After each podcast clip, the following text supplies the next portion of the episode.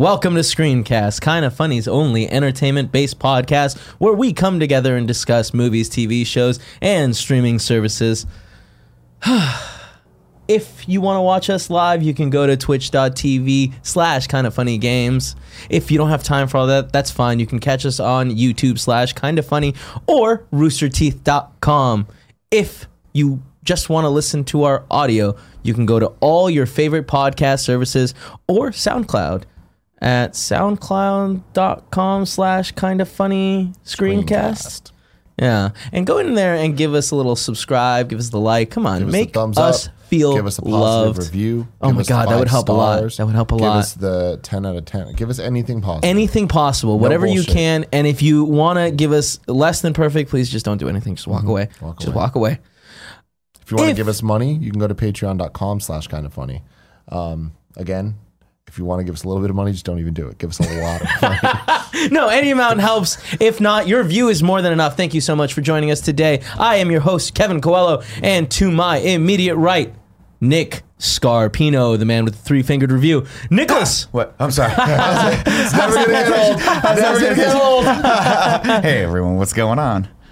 What's cracking, man? You watch anything good this week? Fuck yeah, I watched Endgame. We're gonna we're gonna save all the Endgame. Fuck everything else. Fuck everything else. We've else. got a lot of news to go through. And before we get to anything, I want to say it will be spoiler free. Fuck no, it won't. Until it will be spoiler free. I'm gonna fucking Stop, until stop, we stop, say stop. That it's spoiler filled, and then it will be spoiler filled. no, mm-hmm. we'll, we'll we'll be nice. We'll Yeah. be good. I don't want to be like that. Yeah. Also, the We'll be rules good. still stand. Anyone in the Twitch chat that is spoiling stuff, you're gonna get your ass banned for life. Until we get to spoiler mode. Uh, until we get to spoiler Yeah. mode. Obviously, come on, they can put two and three together. You know But what with I like mean? other It's shows five. like Games Daily and stuff, like don't put that shit. yeah, yeah. Don't don't go and do that. Uh, Nicholas, did you watch anything aside from Endgame? Uh, It's yeah, I okay mean, if I'm still didn't. making my way through Bosch, which I love. Bosch season Are you- five, I think? Five. Yeah, it came out last Oh, week. it's so good. Yeah? yeah, it's really good. They, they did something really nice with this season where the prior seasons were kind of had a really intense overarching story that we're kind of just like really dedicated to. This one has three or four other stories that are happening, so you get a lot more of the other detectives. Um, but it's it's really cool. It's it's a great. I, I think they really. They, they knocked it out of the park with this season, and then of course, uh, and more importantly, I just got to the Fast and Furious episode of Psych last night. So I'm rewatching Psych, and they did their Fast and Furious episode. A lot of Paul Good, Walker good. Uh, references, Fantastic. uh, and then yeah, so that's so that's where I'm at right now. Tight. Yeah. And then uh, to your right, my left, Tim Choo Choo Gettys. Choo choo choo. Get on the, get on the hype train. Uh, I want to say that I saw in the chat people are asking where Mark Ellis is. Mark Ellis's flight got delayed to the point of cancellation. cancellation. Yeah, Yeah. unfortunately, uh, he was delayed an hour, and then when he was on the tarmac after an hour, they said, uh, "Hey, it's going to be two more hours. We're, we're going to get an update in two hours." And I think at that point, everyone on the plane was like, "Let me off this fucking plane." Going home, baby. So they literally, I guess, taxied back to the uh, to the gate and let everyone off. And he was How does just that like, "I'm happen? going to go." Is it bad weather on our side? Or? They said it was bad weather in San Francisco, but when I got when I got his text at like eight thirty, I looked out. I was like, "It's one of fucking the clear nicest skies days right we've now." ever Well, had. South San Francisco might be. I'm sure. you? I'm sure what happened was it was foggy in the morning. Yeah. and then that backed everything up to the point of just fucking everything. That's what always So happens. it's here. just us. It's annoying, but anyway, uh, we're hoping to get Mark back on the show um, uh, in a couple weeks when he's here for that May 10th show. So just as a, I don't know if you've done housekeeping yet. No, we haven't done that Don't. yet. I don't. That a housekeeping thing, uh, if you guys want to go to Mark Ellis Live, me, Mark, uh, and some other special guests are going to be doing two shows at Milk Bar in San Francisco on May 10th. Uh, that's a Friday, and if you guys want to come out for the earlier show, it's going to be great. The night, the, the later show is going to be utter shenanigans because I'm sure we'll all be drunk. I kind of want to watch both. I think you guys should see absolutely come how- for both. yeah. It'll be a blast. Um, again, tickets are at markellislive.com if you guys want to check that out. Uh, greatly appreciate it. I'll be there, and I'm sure these guys will be as well. I think Joe's coming too because she's uh, she likes Milk Bar She's a lot. fun. Yeah. Cool. Joe's fun. Uh, yes, Tim. What have you watched anything good this week? let me put it this way.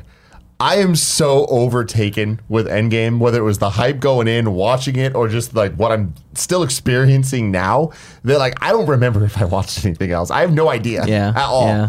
I can I can confirm that the only other thing that I watched, well, I guess there's one more thing, but I'll talk about that in a second, is Infinity War. I watched, watched- I did Infinity, watch War Infinity on War. Wednesday. Hell Going yeah, in. There were uh, many different options how to watch it. I chose to watch it on the 4- 4K disc. Mm-hmm. It's so pretty. Very pretty. It's so pretty. What an excellent.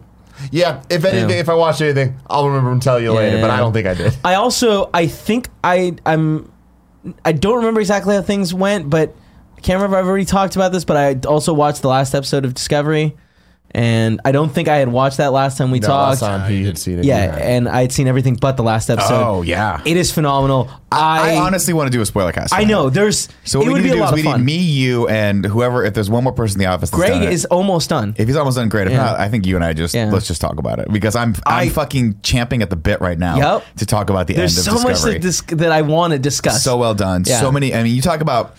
Listen, people have figured out that with these shows, apparently there's diehard fans, and that if you give them some fan service, they'll love you forever. And that's all. Like Discovery. There's a lot of diehard Game fans of that- Thrones. We're all getting these moments that we all want, and it's like, no, they didn't do that. Oh my god, they did do that. They fucking know. They respect me. It's almost like Respect me. the people who are making Star Trek are Star Trek fans. It's weird. It's, It's weird. weird. when you get that. And when people want to pay, you know, homage and honor what's what's come before it and add to it Mm-hmm. rather than tear it down. right? It's great. Hmm. All right, Side note, seeing the fucking Star Wars trailer on that Dolby screen that's very pretty. because my my wife leaned over to me. She's like, "I'm not seeing Star Wars with you," and I was like, "Totally fine." Then halfway through the trailer, as I'm crying. When fucking Billy Dee Williams pops on You screen, I'm cry like, way too I'm like, easy. you gotta Yeah, see that Star Wars. didn't I'm like, get you me. gotta see Star Wars with me.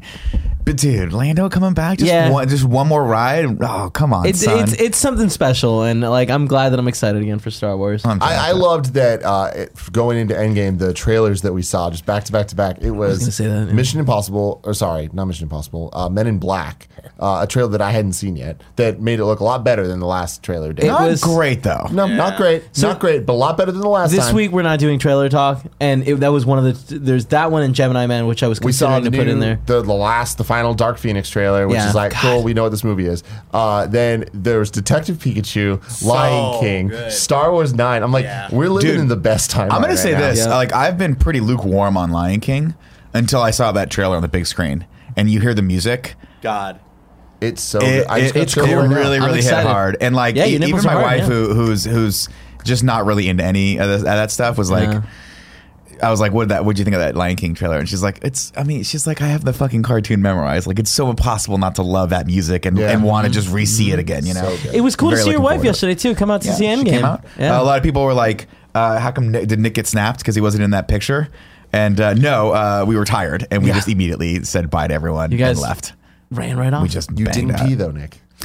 three hours. So proud of you. I made it I'm through. So proud of you. I made it through all the trailers. I peed right before I came. That's not fair. I left about uh, at about six fourteen. Came back around six sixteen. I was halfway through uh, one of the trailers. I think it was like Hobbs and Shaw or some shit like that. We all saw Hobbs and Shaw. Oh my God. And then uh, and then I made it through all the trailers. Uh, and the entire movie and some of the credits too before I was like, no, I'll, I'll go. I didn't even have to pee at the end. And I think the key was I, I got a small diet soda, but John Drake peed three times, so he peed enough for all of us. That is true. So John, between John peeing and Andrea crying the entire time, I think we all got all the liquid I, out. no one cried. Well, we shouldn't I be cried. discussing. We'll no, save- yeah, we we'll need to save save the this. We crying need to for save later. crying talk for later. Um, because, anyways. Uh, now it's time for some housekeeping. First, we want to thank Patreon producer David Mintel. Mind Freak. The Mind Freak. Uh, also, this show is brought to you by our sponsors. Uh, uh, this week is Robinhood and HelloFresh. Mm-hmm. But more about that later. Now it's time for some news. New, new, new news. Nick, this first story, it's just for you. Let's do it. James Bond 25 story details, filming location, and official cast revealed Love it. this week. Yeah, we got Rami Malek as the bad guy. Yeah, uh, Lee cool. Sudow's coming back. We've got uh, Ana de Armas On running the date, cast. fucking Arnis. And also, you know, that's what I love about them. Like, they did a live stream, which I didn't watch because I just wasn't aware of it at the time. I followed James Bond on Twitter, but I didn't see any of this shit until last night. Anyway, Do you mean Daniel Craig or is there a James no, Bond? there's a James Bond Yeah. Twitter feed. Okay. it's, it's for all the movies. Yeah, like, yeah, yeah, that makes keeping up. sense. But what's awesome is they they went to GoldenEye, which is Ian Fleming's uh, uh, like villa in Jamaica, which you can rent out, which I Yeah, want to do for my 40th really birthday cool. so bad. Hell Uh, yeah. but it might have to be my 50th birthday because it's fucking really expensive. Yeah. Also, you have to, everyone has to fly to Jamaica. Are you guys down? Cool. I'm 100% down to fly Um, Jamaica. You know, they did a live stream and then they took some pictures from that. And I'm like, you know, we were talking earlier, and I think one of the things they're starting to realize is, you know, Bond is a little bit of a relic of a bygone era where Bond treated his friends and the women in his life as sort of disposable things, and I think that was what they were going for, and that was the that was sort of what the concept of manliness and Bondness was supposed to be back then. But I think now they're starting to realize, like, hey. Uh, Fast and Furious, Mission Impossible, all these action movies are enjoying a lot of success, bringing back some of the characters from before. That's not that's actually not fair. I shouldn't say that because Bond always had like M and, they, and always had uh, uh, Moneypenny and all these characters. But I think they're starting to be a bigger part of the stories now, and I think that behooves them. I'm also making all this up, so I think I could be totally wrong. They could all die in the first scene. I, I love I love how you started this off, and you you, you landed the plane perfectly. But uh, you started off saying like, I, I love they did this they they did this live stream. I didn't watch it, and then like immediately when you said that, it gave me a flashback to uh, Zoolander when uh, Owen Wilson's just like. Yeah, you know, he's a really successful musician. He's putting out a lot of music. Um, I don't listen to it, but the fact that he's making it, I respect that. Respect that he's making it. Respect that he's making it. yeah, I don't know, man. This this could not But dude, let me tell you this. Uh, th- do th- less for me. Uh, well, so let me let me let me hype you up a little bit, right? Obviously, Rami Malek, we love. Uh, Yeah. Bringing Léa Seydoux back, uh, I think is cool. I think she did great in uh, uh, the last one when it fucking came out, which I didn't like that much, but she she was great in Spectre. Um, Ana de Armas taking it up a notch. Uh, Naomie Harris coming back as Moneypenny's great. Uh, Ralph Fiennes coming back as M, great. Uh, but the fact that they got Cary Fukunaga to direct this thing, Mm-hmm. and he's the guy that did True Detective season one. This gives me, I'm I'm very interested in this. Mm. Yeah, in I Bond 25. the I think that- it's going to have a very distinctively different tone. I think it's going to be a lot more intricate and intense. That's- that's my It's going to be way different. is don't have Daniel Craig. Just have it be some new guy. Then like there's there's too much. We're now Metal Gear Solid Four. I tripped out when I saw the live stream though because it said I, I just saw cast revealed and the word Goldeneye and I was like, are they fucking remaking Goldeneye? Because that would have been amazing. But Yeah, that would no. have been a bad call though. Um, I don't know. I, I Daniel Craig's the wild card because I he It's in every other movie situation. He really doesn't. at least we're going to a good place now. yeah, I, I he you know he he's been very outspoken about not wanting to reprise the role and then has backtracked on that. Because So they keep giving him more and more money. Well, he, I think he also realized, like, I think, you know, he was looking at the girl with dragon tattoo as sort of like movies Yeah, like that as way kind of a way out, and it didn't really work No. out so well for him. Uh, recently, I went back and watched Layer Cake again, which is such a fucking phenomenal movie. Layer cake. Yeah, that was one of the that was the movie that kind of put him on the map. Um, Mm. it's a crime movie, British crime movie. If you haven't seen it, it's on Netflix right now. It's fucking great. Uh, it's great cast. It's him. It's um, uh, it's not it's not Guy Ritchie. I, want to say it's Danny Boyle. That might be no. It's uh, Matt Vaughn, the guy that did. It's one of Matt Vaughn's first movies. The guy that did X Men First Class and Kingsman. He made it, and it's very Mm, that's much cool. like a cool, He has cool style, stylized, yeah. like uh, uh, heist crime movie set in England. It's very very good. It's it was very interesting. I watched um, what was this? There's a heist movie with Daniel Craig in it as like the explosive expert. You Oh, watched that's- Lucky, Oh, uh, Logan Lucky. Logan Logan Lucky. Lucky, Uh, and Which I did not like. I I liked it a lot. Hated the ending, but that doesn't matter. Um, I just thought it was really interesting to see Daniel Craig as such a different character. He is having fun with that one. Yeah, absolutely, and it was cool. It was uh, very interesting. The movie was the movie was uh, very very watchable. Yeah. I will say that. I, I know a lot of people like. it. I see why people like it. It's just for me tonally, I was like, I don't know. I don't like movies that I can't tell if it's supposed to be a comedy or not. it's And a dark one of- comedy. yeah, right? it was. where it's like, Um, oh, hey, this is funny, but also like, But also, if they had tweaked it just a little bit, are. it could have been a really intense, like, Yeah. Uh, like crime movie, or it could have been zany. And I was like, I want this to be zany. Like the trailer was zany. Like Daniel Craig Yeah. is this like like southern hillbilly. I was like, this is- Explosives expert, explosives yeah. should be funny, but every scene just felt like it was lacking energy, and I was like, I don't know what this is Yeah. supposed to be. Anyway, I see why people like it. It's just not for me. Oh, also, I started watching Barry. Finally, I broke down and started watching it. I was gonna say something else about the. Oh, uh, and another big thing that's that's happening is that IMAX tweeted out a picture of the what is it called? The slaps, the sticks. Oh, the um, the They're doing Ja- Clapboard. they're the clapboard. Yeah. Yeah. they're doing James Bond in IMAX. I it, there's no Confirmation I'm sure of no it's do that. confirmation of how much of it is going to be in IMAX. I but hope it's all, man. I'd I hope love it's to all. see a Yeah. transition for more movies doing. Well, I think I think and I think the technology is there, and honestly, I think that I think it, before it used to be budgetary, it used to be a lot. It used to be a big drain on post, um, and especially if you have to use the IMAX cameras. But now we've got 65 and 70, 70 millimeter digital cameras from like ARRI. Every major camera vendor does an IMAX format or close to IMAX format, close enough. So I think you could probably do that. It's just it is a lot more data wrangling because you're dealing with what like is it 6K or 8K? I want to say it's 6K, right? IMAX. I thought it was 8K, but Maybe. yeah. no idea. I 'Cause I think know it's, in isn't normal movies- weird thing. I know a normal 35 print's supposed to be around 4K, right? Ish. I believe so. I don't know. Either way, um, cool. Listen, I love Bond, but they do have an uphill battle with me. Uh, With they need to show me something really good because the last couple have just been like honestly, Spectre I thought was a snooze fest, and I thought they still had a lot of old school relics that I just don't want in there. I don't need Bond, like I don't need my Bond to be to, to to fuck everything. I just don't need that, and it's creepy now. And in this day and age, it's like we don't need that anymore. Um, and I also want to see more. I do want to see more of the team, and I you know I don't know. It's it's weird. It's not James Bond to say that, but and I and I realize that James Bond, the character, is supposed to be this like broken rogue lone wolf, but I feel like Carrie Is he or is that just his latest iteration? No, that's always. I mean, that's that's how he started. Let's just put it that way. Because I feel like Sean Connery wasn't so much. He that. definitely was. Really? Yeah, he was dark. Sean Connery's Bond was dark. Uh, uh, uh, Roger Moore's Bond was when they were like, when he was like, I'm not gonna do any of that. Yeah, yeah, yeah, I'm gonna have gonna have like Seiko watches and lasers and shit. We're gonna go to space and it's gonna be awesome. And no matter what anyone says, he still made all the the fun Bond movies, and his are the, my favorite. I feel like now is the time we needed a new Bond, and I think that this Mm-hmm. is just the, now the fifth movie in a franchise that has proven that cannot have consistency in anything, whether it's quality, cast, Yeah. or um, fucks given by the its star. Yeah, that's all. I mean, and, and, and you look back through the eras of Bond, and it's always been hit or miss. Mm-hmm. You know, it's always been the first couple that that every new Bond does was was held as some of the better ones because there's a new energy and a new team coming to it. Um, you know, like when when Pierce Brosnan picked it up with Goldeneye. Goldeneye is great. You go back and watch that, and it's yeah, it's it's dated, but it's a cool, fun movie, and I thought he brought a good energy to it. Same with Timothy Dalton. When Timothy Dalton came in with uh, The Living Daylights. It was that's a good movie. It's fun. He's totally different than Roger Moore, you know. Uh, Mm-hmm. But then he followed up Living Daylights with uh, with oh god, what License to Kill. It was fucking terrible. it was just bad. Like Well, that had a lot of budget. production issues, right? Uh, I don't know what happened, but it was bad. Yeah. Um, and then they kicked him out and got Pierce Brosnan in, it. and then Pierce Goldeneye was great. I loved Pierce Brosnan. and like, then it's so. they went super zany with Yeah. it and started, and those movies started. eh, You know, Goldeneye is super was fun. zany too, though. Goldeneye is, but yeah, it was. It Yeah. was. It was a silly in parts, Yeah, but yeah, it was. but a, they it was definitely a it well constructed much movie. further. Mm-hmm. And they, you know, they put a little heart into it, where he had, you know, his friend was the Right. character that dies and then comes back and he's conflicted. So they had a lot of good stuff going in that. But uh, by the time you get to the world is not enough, it's just like, why, why, why do we do this? And I think honestly, it's because I think one of the big de- things is it's just not building upon itself.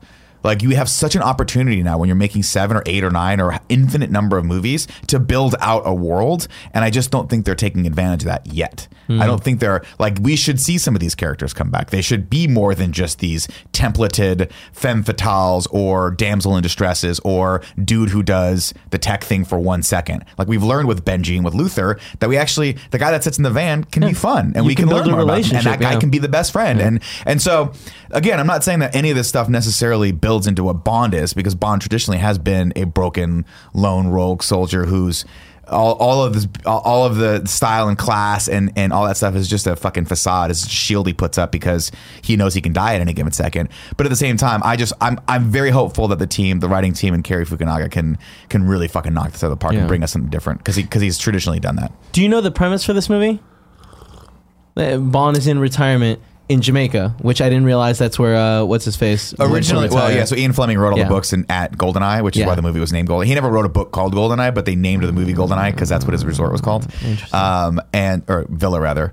Um, and in the books, James Bond was stationed in Jamaica, and he was part of an exports. His cover was he was an export import export agent Yeah. in Jamaica, and so a lot of the stuff comes from that. Starts around there, and yeah. there's a lot of short stories and stuff that are based in Jamaica. He did a bunch of short stories Oh, Bond that's that were based in Jamaica, Oh. um, so it's cool. yeah, yeah, absolutely. If All it right. happens in Jamaica, it's gonna be fucking awesome. Um, yeah, I know. I mean, it, it takes like it starts in Jamaica where he's retired and he's chilling in Jamaica, and his friend Felix hits him up and is like, "Hey, I need help saving someone. Like someone's been Awesome. kidnapped." Yeah, Fantastic. So, yeah. That's perfect. That's awesome. That Yeah. sounds, see, that sounds fun. Yeah, no, it does. Hey, but at the same time, like- it's got all this baggage with it. True, but the Felix Leiter character and that relationship with Bond has always been something that I felt like could be way explored more. Yeah. Way explored And more. they've hinted at that. I feel like even from the first, from Casino Royale, so you meet Felix there, right? Mhm. Yeah. Well, that's you meet the new Felix there. Yeah. Felix has been in the in the series for a Right, right, time, right, yeah. right, right, right. But it, this is, I feel like Casino Royale to now is all. We built it a little bit yeah, more, It's, yeah. it's a little more structured. Yeah, for sure. All right, moving on to our next story. Netflix prices are going up. Excellent. Now, Netflix announced the price hikes in January. The email, an, an email went out to subscribers as a reminder that the plan is going up by one or two dollars. So just be on the lookout for that. Uh, we announced it a while ago that the prices were going up, but it's actually now going into effect. Uh, the prices of basic plans will rise from eight dollars to nine. Uh, uh, 11 to 13 and 14 to 16. So just be aware that's going out. Really interesting time. Uh, like Really when unfortunate for Netflix, Yeah. man. Because here's the thing: Disney Plus comes out, knocks it out of the park, has a great, amazing price point, and you know At we, we are we're here pundits Yeah. talking about all this stuff. But then there's a ton of people that don't keep up with the news, don't understand what any of this stuff means. But you know what they do understand when they turn on their Netflix and it says your price is going up to sixteen dollars. Because you know I talked to Gia about all this stuff, so she's kind of half on the inside, but she saw that and was just like. They're raising it to sixteen dollars, and Disney just announced seven dollars. I'm like, when you're this upset about this, Yeah. you gotta imagine when this thing comes out, like what's that gonna do to Netflix when they lose all of the Disney licenses over mm-hmm. time? It's not gonna be And They're gonna have to step their game up and make more original content. Hopefully, this is all good for everybody, and I, I think that it will shake out that way. But Let me put it this way: a lot At- of money, at- man. If Netflix hits twenty dollars a month, I will definitely think about canceling it at that point because you there's sound just, very certain there. Well, it's one of those things. Like I watch Netflix uh, very casually these days because there's just not a ton of stuff that interests. I mean, it comes in waves, obviously. Like I, I've I've finished kind of watching all the comedy specials that I want to watch with it, but like that's pricey. That's that's that's really pricey. Like, and especially when you're talking about like. Yeah, some of the great shit coming on Disney Plus or Disney. Uh, what is it called? Disney Plus is Disney correct, Plus. Yeah. Um, Tim, it makes a good point. And then, granted, right now at this at this price point, it doesn't have to be either or with me. It can be both. Yeah. But at a certain point, if I'm paying, if I'm starting to pay close to like thirty bucks for two streaming services, it's it's it's tough. Yeah. Yeah. Absolutely. Um, yeah, it's just interesting that like um, Netflix's baseline, like the, the cheapest one, is now going to be nine dollars, unless they implement the like four dollar mobile one that they were talking about. But as of right now, their cheapest one is nine dollars, and Disney, they're they only have one option as far as we've been told, and it's the seven dollar tier one, and then you get like all the quality that you Yeah. want. You don't have to pay that higher for the premium. 4K. Yeah. We're gonna, it's gonna be interesting. Yeah, it really is. Uh, some other Netflix news that came out this week is Netflix Oscar eligibility remains intact as the Academy votes to not change key rule. So earlier That's this good week, news for the perfect date. Yeah, okay, the perfect date has a I chance. I feel of- like there's some shade being thrown now from this side of the table. Not so much from there, but this side of the table, Mr. Captain Dead inside. Hey, I'm the one that throwing it out for Oscar eligibility. You know what I mean? Yeah, you're being fucking cheeky about it. yeah, though. you're being I a will little, shit yeah, on you you're being physically. very Jesus cheeky. Christ! You're being very cheeky about it, and I don't. I how dare you? I I'm happy that like they they because last year this was a big controversial topic with Yeah. Roma like you know being Having to be nominated for put out in Best theaters Picture and and- winning yeah. several Oscars. They put out what did they put out? Roma. They put out that Sandra Bullock movie that I never watched. The Oh, Blind, the, Bird, Box. But that and didn't. did that get nominated for anything? No, but they put them. They put like three movies in theaters out. Oh, and I, I, can't didn't realize Bird Box went to theaters, I but feel like it had a limited release. I could be wrong though. There was like I remember there was a run of like three, and Roma was one of them. Yeah. and obviously Roma being one of them at the end of the year was strategic for Academy Absolutely. Awards and won. So that's great. Have I watched it yet? Nope. It's not good. Don't watch it. It looks boring It's fuck. so so boring. My wife liked it. Well, yeah, but like your She- wife she is likes like it a because she likes- sophisticated woman. Yeah, she likes Mexico City. I know. Yeah, exactly, exactly. um, but good for them. I mean, Yeah. honestly, if times have to, we have to evolve. If the Academy Awards want to stay relevant, and let me tell you, they have never been less relevant than they are right now. Yeah. Sadly, uh, they need to uh, they need to accept these streaming services as legitimate content delivery platforms or, or uh, movie delivery platforms. I should Yeah, say. and, and like I think this is a good thing. Like anytime you give a company like Netflix a reason to push itself higher to quality make shit. quality shit, so that they can stand there with an Oscar and say, "Hey, we won a Best Picture movie," which is still, regardless of like how not a big deal the Oscars are, Best Picture is still a big No, deal. still. uh, yeah, don't you get know? me wrong. There's still a huge Yeah. deal. I just think that uh, culturally, like people are moving more away from those because I think there's a lot, especially since, and this might just be my personal bias, especially since I've read a lot about sort of just the politics that go into it. Yeah. I'm like, oh, people aren't really. It's not. I, I've always known the Oscars aren't 100 percent merit based, Mm-hmm. but now more than ever, it just seems like people are buying those awards. But and I it's would, kind of. I would say the Oscars are more culturally relevant than they've ever been because now that all those movies are instantly accessible by people, I, I feel like many more people are like, I'm going to watch them all. You know? Yeah. yeah. maybe, maybe, yeah, maybe. Which is but I also feel what like I did this year or last year. I also feel like there's there's a psychological thing where people will go, oh, it's already available on streaming platforms. It's it's disposable. Like I, I just I think I think That's- to some degree movies are losing their their their specialness because there's just so many of them now. I feel like that the opposite of that is true. Yeah. Where it's like before when it was like, well, it's still in movie in the theaters, and I, I want to wait to be able to watch it at home, or I don't want to I go. want to wait for it to be Yeah. free because it's not worth money to me. Yeah. Yeah. I mean, to be fair, that's a lot of Oscar nominated movies for me because a lot, a lot of those movies are smaller films that are good, but I don't necessarily want to sit in the theater and watch. Like I didn't see The Favorite. I didn't see the. Uh, I didn't see a lot of. This, I didn't see watch, watch Roma, but. I you know I don't really want to go to Alamo Drafthouse to catch that weird odd Yeah. showing of it. You know, there's like two showings a day, Right, and I'm right, like the "Oh, weird four o'clock and kabuki, eight yeah. o'clock. I don't know. Um, but like it was cool. I think at the end of the year, you could have watched like five out of the eight I ended up I, I ended up seeing a couple extra that were in there because a couple of them kind of came to streaming platforms right as right yeah. as the Academy Awards was about to happen. So I think I watched like two other ones that I wouldn't have watched. they were otherwise. rentable. Maybe I rented. Yeah, them, yeah, yeah. Because I, I know. I rented several of them, and Yeah, I can't uh, remember which one I did, Honestly, like my favorite things about uh, the Oscars coming around every year is that like we get a list of like here's ten really good movies You should watch, Yeah, yeah. seven of which you probably haven't seen. Go and make an effort to watch them, and that's what Oh, I did That's last what it was. year. Yeah, I, I made an effort to watch. I watched Black Klansman and, and I think one other one beforehand. I really then I ended enjoyed up watching Black Green Book on a on a plane flight, and I was like, I'm kind of glad I didn't pay for Yeah, that. yeah, yeah. Is good, but it was good. I, I I definitely don't think it deserves to win. yeah, I, I think was so. shocked that it won uh, Best Picture, right? Yeah, it was. Uh, you weren't alone. Yeah. I think a lot of people, myself included, now looking back at that, I'm like, great movie, really well made, great acting, but kind of just, just kind of skips across the pond of uh, of the of the subject matter a little bit. Doesn't really deep dive. You know what I mean? Mm. But either way, Yeah, the character changes very quickly and for very little reason. Which from one? being a dude that's The main character away or Viggo glasses Mortensen? Uh, Viggo Mortensen. well, they, you get the, the fact that they're supposed to be together for a long time. They're they're on Yeah. like a three month tour or whatever, Right, so but- they influence each other. I thought that was nice. but I feel like we didn't see that. They just kind of told us that it, that Yeah, happened. we, we got a little bit of it. What is that? Tim's pointing at something. yeah, he's pointing at What is it, Lassie? What is it, Star, Lassie? Star Trek animated series coming to Nickelodeon. Teen Star Trek animated series. Mm-hmm. Hot. I- it's animated. It's a cartoon. Don't judge me, bruh. Jessica All right, Rabbit's You're hot. right. Oh it's my true. God. Jessica Rabbit is very hot.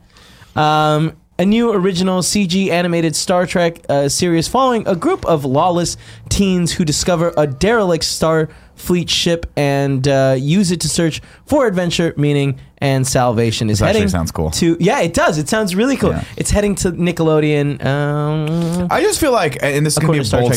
statement. Yeah. But I just feel like I don't. I want to live in a time where there's always a Star Trek show on. Me too. I was going to say that. It was way too long that we didn't have a Star Trek show. yeah, between what was the last one before that? Was it Enterprise, Enterprise? yeah. between Enterprise and Discovery. Come on, guys. Way too long. Way, Way too, too fucking long. long. That's insane. I was in middle school with that when Enterprise was happening. Yeah. And by the way, have you watched Enterprise? I never watched Enterprise. I You should know give it how it, watch. I know I, I know that I would love it. I know how it ends, and like, I know a lot of people were upset about that, but I love that idea. I think it's I That's think it- awesome. I think it, I, I liked it. Yeah. I liked Enterprise. Yeah, yeah. There hasn't been a series that I a, a Star Trek series that I haven't liked. The only one I I, I had trouble getting into was Deep Space Nine, which is crazy because everyone says that's the best one. I have heard that as well. I've yet to watch Deep Space Yeah, Nine. but I've I- seen Voyager, all of Voyager, multiple times. I li- I really like Voyager, Not a very popular one online, which is weird though. Yeah. But a great Yeah. con- you know the concept of Voyager? Voyager's like Gilligan's Island, where they like the Voyager gets sent like way the fuck out into like the Delta Quadrant. Maybe it's not the Delta Quadrant. I can't. Which one? of No, the it is the quadrants? Delta Quadrant. I was laughing at like the fact that Tim's just sitting there being like, Stop talking about Star Trek. "Yeah, anyway, you should get, why are you Voyager's telling me the great. premise?" No, I'm sorry. That's a good no, point. no, I'm no. It's, it's fine. No, you're not wasting people's time. You're opening the world to kids out there all over. What Uh, the fuck much- did that mean? I'm, I'm saying he's You're pushing. opening the world to kids out there. I'm all saying over? he's pushing Star Trek, and I was going to use I'm that to telling go the back to the story. I'm telling the kids they should watch Star okay, Trek. okay. Yeah. Why, why did you become such a fucking take that, old monster? Anyways. You're a curmudgeonly old monster. It's it's very interesting that they're they're going to do an animated show that like takes place with these little savages. Do we know what time period this is in? Like, no, what? we don't. It doesn't to say, but I'm very curious. Um, now, you watched the Star Trek shorts? Did you? I did not watch Short Treks. Okay, no, not yet. You should watch the Short Treks. I probably should. I probably should have watched those before this season because I was really confused Yeah, in one of the episodes. Me too. Like, Super where confused. Where did this come character from? come from? Uh, there was one short trek that takes place a thousand years. Short Trek. Yeah. Yeah, they're Star Trek shorts. Yeah. Cool. There's They're one like short trek. Twenty minutes. Uh, 15, I believe. 15? Yeah, somewhere around there. Um, it takes place a thousand years in some future.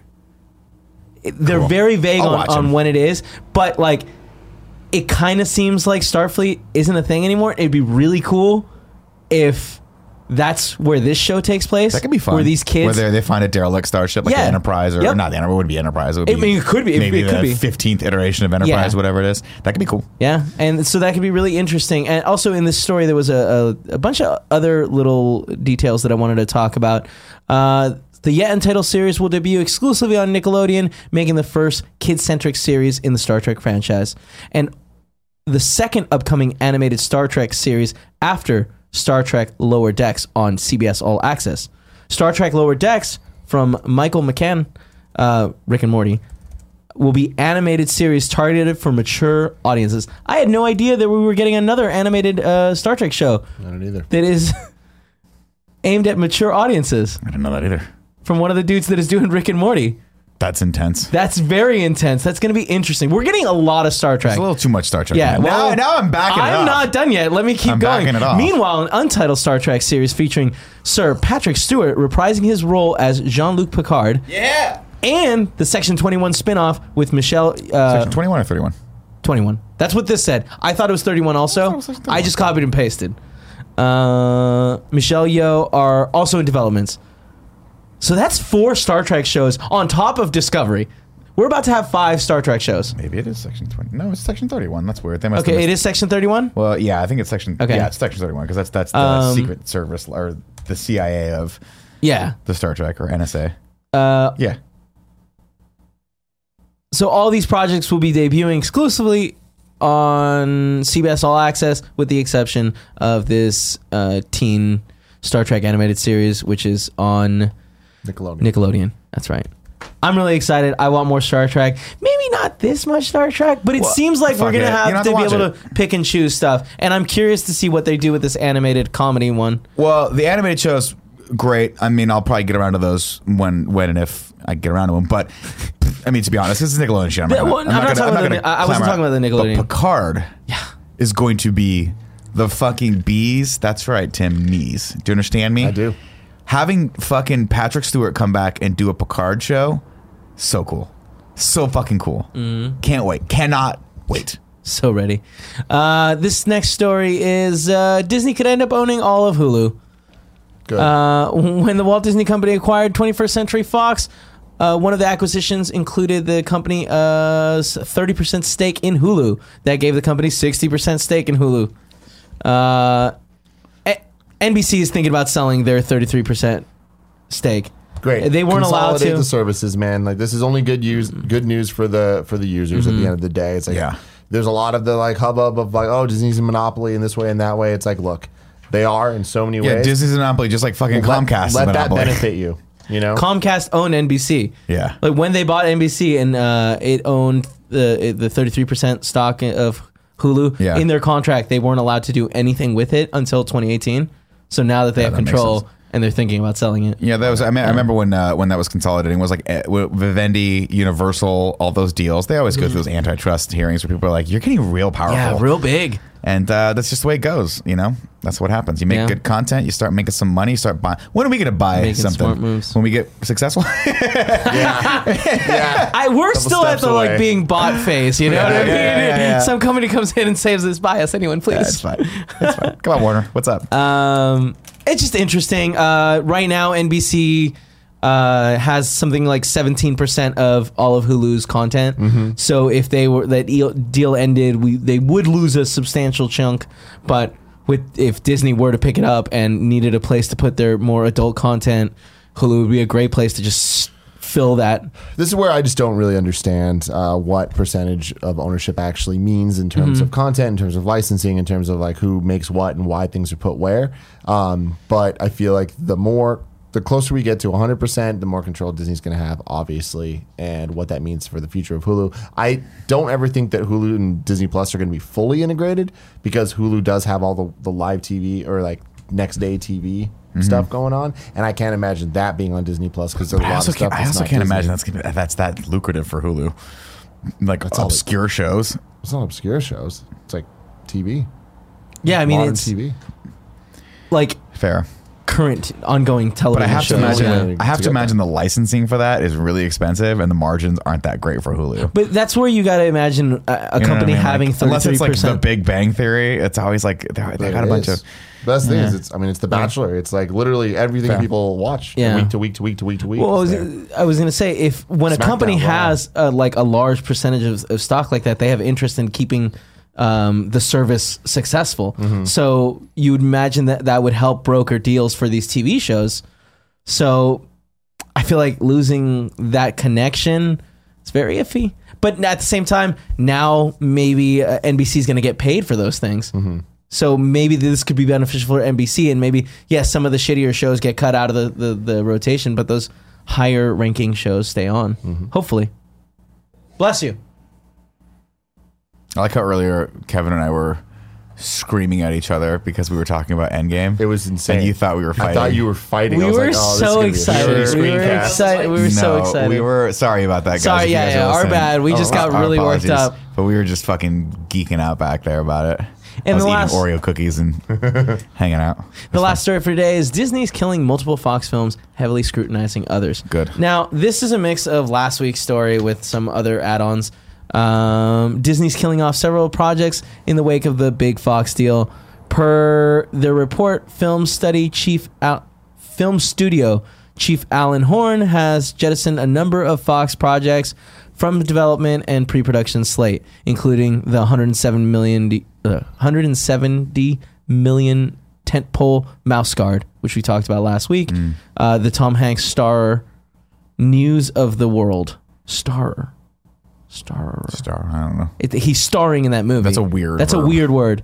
Um, I hate when people do that. Helmer, he's in it. He's a Mm-hmm. Fucking project. He's the leader. That's fine. and an adaptation of Angie Thomas's bestseller on the come up. I this happens. Yeah, Listen, whenever, whenever a studio chief comes in or another company buys another company, the Mm-hmm. first thing they always do this is historic. You can you can see the first thing they always do is shit can all everyone else's projects because, and it sucks. But obviously for Disney. They want to own and operate all their projects, so these things are not stuff that they can put mm. their, their their mark on. Great, but then you also have, or they're going to kill it. But then you also have the concept of ego, where you know you want you always, you see this with studio heads when they take it over. They don't want the movies coming up to be more successful or, or to be successful because they're not mm-hmm. theirs. Right. So they just shit can them.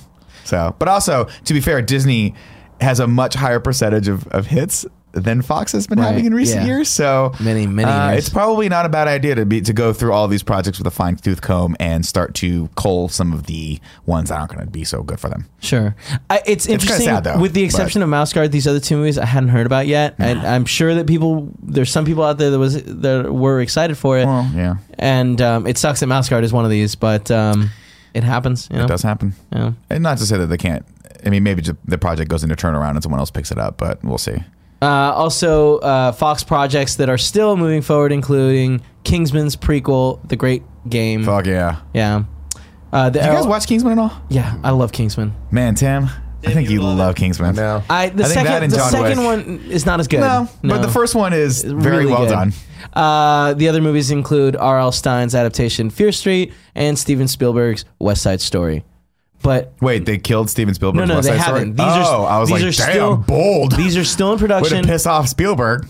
but uh, not even these titles are exempt from reprisals. So Uh, I'm gonna go on a limb and say West Side Story is gonna, yeah, gonna be that fine. probably is still going to be fine. That per, for, personally, Steven Spielberg West Side Story remake coming out. That actually sounds like a great project and something that's going to be a pretty big hit. Does it? Yeah, because I think they're going to get. know. I think it's going to be killer. I think musicals are still pretty big deal given that La La Land started it, Showman brought it, kept it going. Yeah. we're getting Disney all the Disney musicals that are coming out that are live action, and I feel like West Side Story could be something that could be really fucking cool if done well. here's my- and he'll do it well. Here's my big thing. What has he done well lately? Spielberg. Yeah. Um, Because if we look at his IMDb, I feel like know- it's been a while Well, Ready. Player One wasn't terrible. Um, he didn't direct that. but he produced it.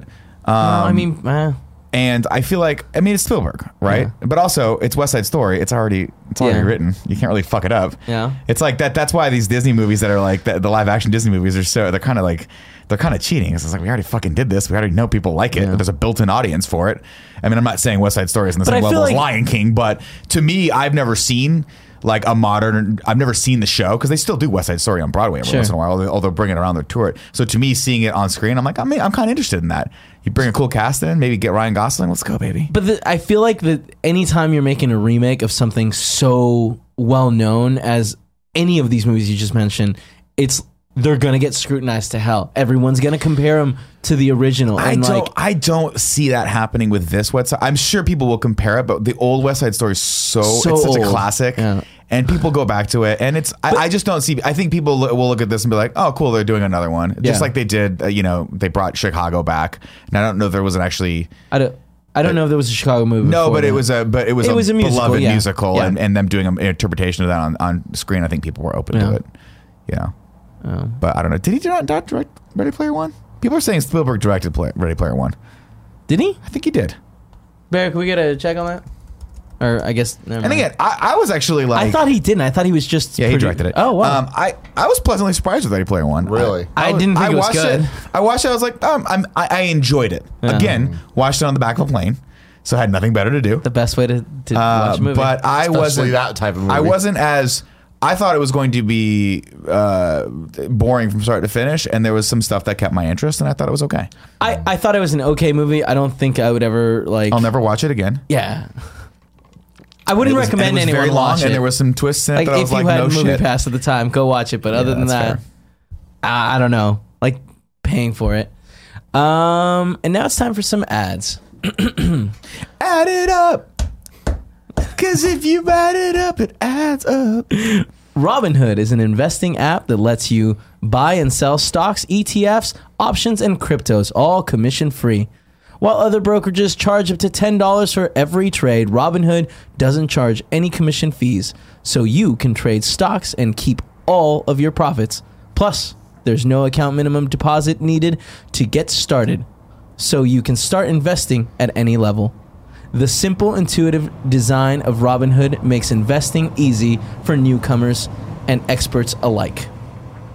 View easy to understand charts and market data and place a trade in just four taps on your smartphone.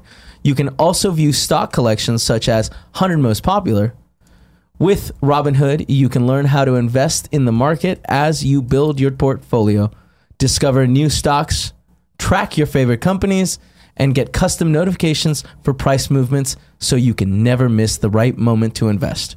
Robinhood is giving listeners of Kind of Funny Morning Show a free stock like Apple, Ford, or Sprint to help you build your portfolio. Sign up at morningshow.robinhood.com. Our next sponsor today is HelloFresh. HelloFresh is a meal kit delivery service that shops no, that shops plans and delivers step-by-step recipes and pre-measured ingredients so you can just cook, eat and enjoy. HelloFresh makes conquering the kitchen a reality with deliciously simple recipes. Tim, mm-hmm. you recently started using HelloFresh. Yes, Gia's been cooking with it a lot. It's been fantastic. I've been eating it a lot. It seems super simple. I've been helping her do it all. Uh, It's like there's It a lot seems of super simple. I I love mean, it. it is. I, am not the one, I'm not the one doing it, but like I'm helping her do it, and it's like it. I am very impressed. Let me put it this way: I have never cooked in my life. I feel like I could manage this. Like that is impressive. I love that one of the things is all meals come together in 30 minutes max. That's Yeah. great. And I, I I can definitely attest to that because she'll be cooking and I'll be in the other room playing games. And I always wish I had a little bit longer than I do. You know? So, Yeah. 30 minutes or less. They get in, they get out, and then they get in my tum tum.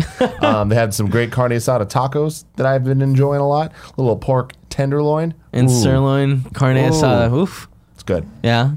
Well, for $80 off your first mus- month of HelloFresh, go to HelloFresh.com slash morning80 and enter code morning80. It's like receiving eight meals free. Again, for $80 off your first month's order of HelloFresh, go to HelloFresh.com slash morning80 and enter code morning80.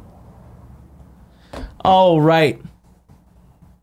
Can we talk about Endgame now? Not yet. Give me two seconds. damn Kevin. I want to just We're go 43 over. minutes in. I know. We're done. We're, it's there's stuff out on streaming services. Yeah, Let's yeah, yeah. There's, there's one thing out on streaming service. tell the people. The Hateful Eight extended version just came out. Oh, that's cool. Um, and it's there's they've separated in a weird way. Go check it out if you like the Hateful Eight and want to see Was a longer version of yeah. Okay.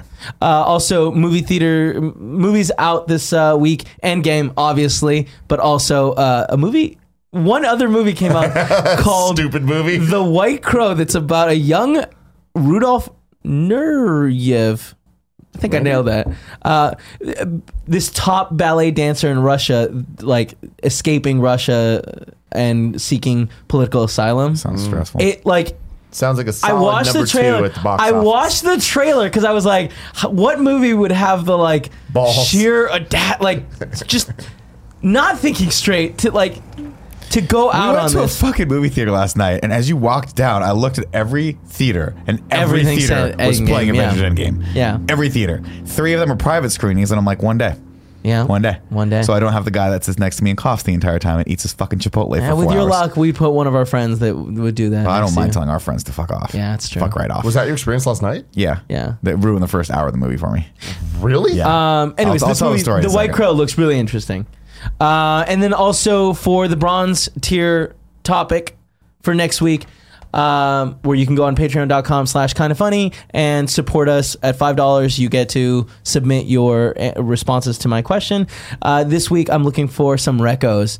What are you watching on any of anything? Streaming services, going to the movies? What do you think we should be watching? Let us know. And now it's time for some endgame talk. No spoilers yet. For, spoiler free endgame mm, conversation. Let's do this, boys.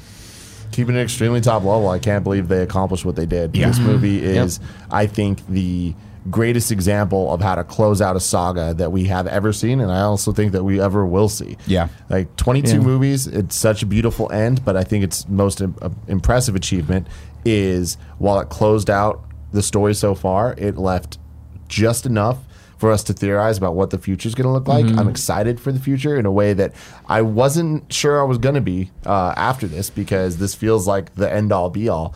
Um, but I think I'm most impressed by the fact that every question that I'm I left with, I feel like is an intentional question they wanted me to be asking. Yeah. And I'm not mad like, well, that sucks and this sucks, whatever. It's they're questions that I'm like, how are they going to solve this? How are they going to fix this? How are they going to explain that? And I think that they will. What's cool is that like I feel like some things like now there are theories that we have that like are really exciting and it's like man I hope it's this and I have a feeling that some of our like and we'll get into it later but like some of the thing we're thinking uh, like is going to be right on the money. Um, I I loved it. It, it was a difficult movie just in the sense that like so much happened and it's it's it's a movie that like it's going to be hard to rewatch. Like this isn't something I'm going to watch once every 6 months or once a year. Like it's this is intense. Like I'm to have to be in the right mood to watch this and Yeah. I but I loved every single minute of it. Every single minute of it. Yeah, there was so so two things for me like that really kind of nails. I loved it. I, it was phenomenal. First off, uh, but yeah, I did have someone next to me. Like f- what happened was the guys had the guys next to us had bought a seat that the person didn't show up with, and then some random dude who snuck in was like, "Yo, is that seat taken?" Yeah, of course the seat's taken. The fucking theater, theater sold out. But the dude sitting next to us that were on the other side of the seat just totally wussed out and was like, well, I guess you could sit there. I'm like, you fucked us. You fucked us. Because the guy coughed the entire time and ate his Chipotle for a good hour to the point where John literally looked over me like, are we going to have to like say something to this guy? And the first hour of this movie is incredibly, incredibly like nuanced and like you have to there's a lot of emotion going into Mm-hmm. it which means it's very quiet so it bugged the shit out of me and i was like oh my god is this guy gonna be is this guy gonna fucking seriously ruin this for me but then by hour three i totally forgot about that guy and i was into it and i fucking loved it and not only Well, that you, you were but into someone- it beforehand, right? I was into it beforehand, but I was distracted. Got it. To the point where I'm like, oh man, if this guy distracts me the entire time, I'm gonna have to see this movie again over the weekend before like before we get to in review because I don't want that to be Yeah, my yeah, yeah. my experience. And then also I had had some things spoiled for me in the comments. Uh, that- KFAF of KFAF, uh, which I was very disappointed about because I was like, God, I hope these aren't real. And then when the first one was, I was like, oh man, this dude really did that. He really fucking put it like like spoiled the comments. You got AF'd. Uh, yeah, I got F like a Oh. motherfucker. Uh, I deleted the comment by the way, so no one's gonna see it. But um, but but even knowing some of the things that I went in knowing with. And this is a testament to how well this movie's made. It was still incredibly poignant when these when the things happen. I was like, I know this is gonna happen. And again, I'm not saying like any of this shit's like beyond guessing. So it's not like any of this stuff's gonna ruin it. Like I knew that was a few, a few things were gonna happen emotionally, and they did. But knowing that something's going to happen and then still having it make you cry is is just a testament to how much emotions tied up in this movie, uh, how well the movie's made, and really how much they they you could tell the filmmakers and the cast and the crew and everyone that worked on this was just like we want to make something really special for all the fans that have been with us since day one and and it really it really feels like they sat and, and scrutinized like what are what are the what are the best choices we can make for this? Mm-hmm. What, what's going to feel really earned and really validating by the time we get to the end of this? And really what is going to then feel like we've wrapped this up and now given a new energy to what's going to come afterward? And i think they 100 fucking and 1000 percent accomplished that. By the end of this movie i'm like i want to a i want to watch the movie again. And b i'm fucking hyped for whatever's coming next. Mm-hmm. And i don't know what it's going to be but i'm hyped Uh, I also sat next to somebody that was extremely distracting. Um, i heard him she, she. Oh. she. Oh, that's different. No, I'm no, joking. no. I'm fucking with you. Uh, she cried the entire movie. Like not the entire movie, but throughout the entire movie. There was a movie. point of ugly crying. The, the thing that, is, like stop. that They took rivaled me it. out of the moment. I And had that to be person like, was oh. Gia Harris. Yeah. Jesus Christ! I was like squeezing her. Like, well, she was squeezing me first. Yeah. and I'm like, my, I was so sweaty, and she would not let go of my hand, and I'm like, oh my god. But yeah, there's a point towards the. It's it, there's tears in the beginning of the movie. There was tears in the middle of the movie. By the time we get to the last 20 minutes of this movie, Gia was ugly crying so loud that it sounded like she was laughing. And I'm like, holy shit, I can't believe that this girl crying. that a year ago had never seen one of these That's a year ago. She had no idea that Bruce Wayne's parents died. Yes, yes. And she is now so fucking moved by the things that happen in this movie. I was like, they they accomplished something very special. Real quick, uh, I want to say I said this last night. and I think it's very very apt that uh, this movie is. I think infinitely less rewatchable than Infinity War. I feel like that's the one thing Infinity War has over it Yep. is that from beginning to end, Infinity War just feels like a. Bah, Well, bah, bah. Infinity- Infinity This, War is though, more action. This this really feels like the first half of this movie is last week's Game of Thrones episode. 100%. That is a character piece. It's giving us the conversations we need, a lot, of Lot of dialogue, setup. a lot of setup, but like not in a bad exposition way. More in a like, there's a lot of rules. We're gonna give you those rules. We're gonna play by those rules, and uh, every single character that you wanted to see talk to someone else or make reference to someone else or whatever, we're giving you all that. And then the second half. Is what I imagine next this week's Game of Thrones is going to be, which is the payoff to all of that. And, and I'll be honest, like there was, I wouldn't say I was, there was never a moment I was bored, mm-hmm. but there was a moment where I, where I was like, I get it. In the first hour, I'm like, I get it, I'm feeling it, and then they give you more of it, and I'm like, still feeling it, and then they give you more of it, I'm like, I want to see someone fucking punch someone. Okay, Some, something needs to happen here, and then it happens. You're like, okay, that's good. I'm not going to say that the movie's not. I mean, to me, it's a 10 out of 10, but I think they could have carved 10 to 15 minutes out of that beginning Yeah. and it still could have been as good. Having said that, I loved the emotional ride. I was there for it, but I can understand how people who aren't as big of fans as us might go in and potentially fall asleep that first hour. Like when Josh said he fell asleep, I was like, I get it. There's nothing in that. There's it's, it's a lot of talking. But here's It's a lot of talking. it's it, this is unfortunate for a bunch of people that are going to see it because they're like, oh, this this is a big thing. I guess I should go watch this movie, and they don't understand the twenty, not Well- even the twenty, like the six key movies that like really you should have Infinity watched War works and by itself. understand. This does not work. No. not at all. That Not doesn't at all. fucking That- matter though. Doesn't matter at all. but I mean, but but again, like everything else, you're gonna get more out of it. But like my wife hadn't seen Ant Man and Wasp, and she's like, "Where the fuck is Ant Man? Like, what happened to him?" And I'm like, Did you not tell her? "Oh, I was just like, he got stuck in the quantum zone." Well, she goes, "That's enough. That's all. I, that's all I need to know." She's like, "I need to- "That's fine. He was stuck in a thing. That's fine." Yeah. Um, but yeah, I mean, that's that's why I think a lot of people. It's going to be interesting to hear the debate between Infinity War and the, and, and and this one uh, on next week's MCU review because I I do feel like there are going to be a lot of people who might put Infinity War a notch higher than this just because it is such a tighter, more action packed, more same same emotions, not as many, but same like heightened emotions that we get and that feel we get at the end of it is there, but it's in and out in, in two and a half hours, and it's it's just a lot more. It just moves at a better pace. I I- my argument against that, uh, well, not against it, uh, with what you're saying of like, I think there'll be some dissent, is that I do think that Infinity War, I fucking love Infinity War. And I don't know that I'm necessarily putting Endgame above it. Uh, well, I, I want to watch it again and we'll see. But I think yeah, I think it's going to be interesting. I, I It's gonna be think- really I think that we've seen movies like Infinity War before with Empire Strikes Back. We've never seen something like Endgame before. No. Endgame succeeded some somewhere new. I uh, talking riffing off the uh, Empire Strikes Back comparison. Like, yes, Infinity War is definitely that. And for me, last night experiencing Endgame, it's definitely it's Return of the Jedi on fucking jacked steroids. It's Yeah. it's and it like it wraps up like stories that you need well, but there's still weird like there's still things that happened in Endgame, like R- Return of the Jedi, where you're like, hmm, I don't know if I needed that, don't know if I needed that, and that's why like I loved this movie. I cried like fucking throughout it.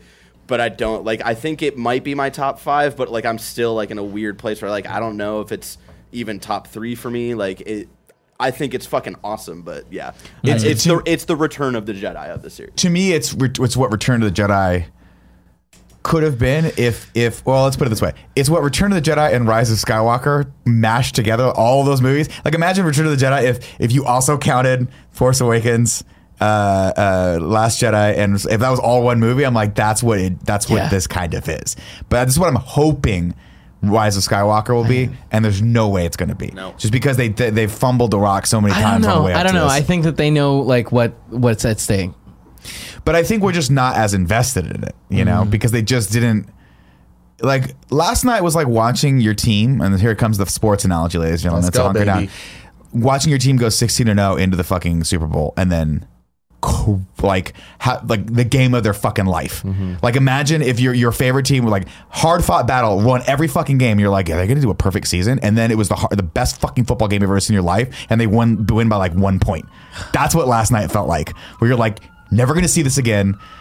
History has been like I literally felt sitting in that chair. Sirens are on. I was very happy that my wife was with me because I held Mm-hmm. her hand. I'm like, we're living through history Absolutely. I I in a legitimately stupid way. It's No, a not. it's It doesn't make any. It stupid. doesn't make any difference in history. Like it's not a historical event in that like we won World War Yeah, II. yeah, yeah. But we are living through something that's never been done before, But and this that's is very media important. history. This is like social media history. You know, it, this is Well, it's- yeah, I mean, it's pop this culture is history for Pop sure. culture, yeah, For sure. Um, I had um, so Paula works an hour uh, north, and it's very difficult for her to get here at like six fifteen.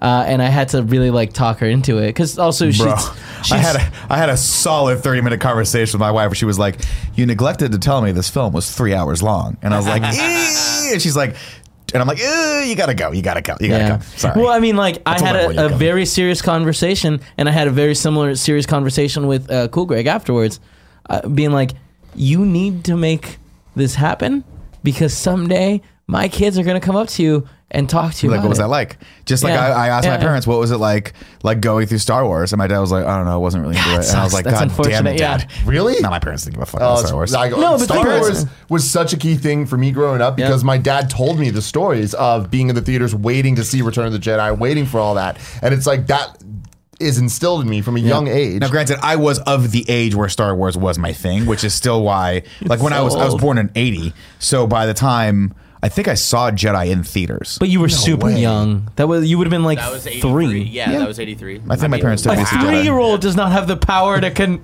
like No, understand but I any think of they that. still took me. I think I think they still took me. I remember seeing it on the big screen. That's cool. Um, uh, then I, I think yeah, I think my parents took me. But I I, got to watch- definitely didn't see the first one on the big screen. I had to go back and watch it on like VHS Yeah, yeah, yeah. Uh, later. But Star Wars to me was my entire childhood, and that's why when that's why when I get very passionate about Right. it, that's the reason, right? Because that it, it it was during my formative years.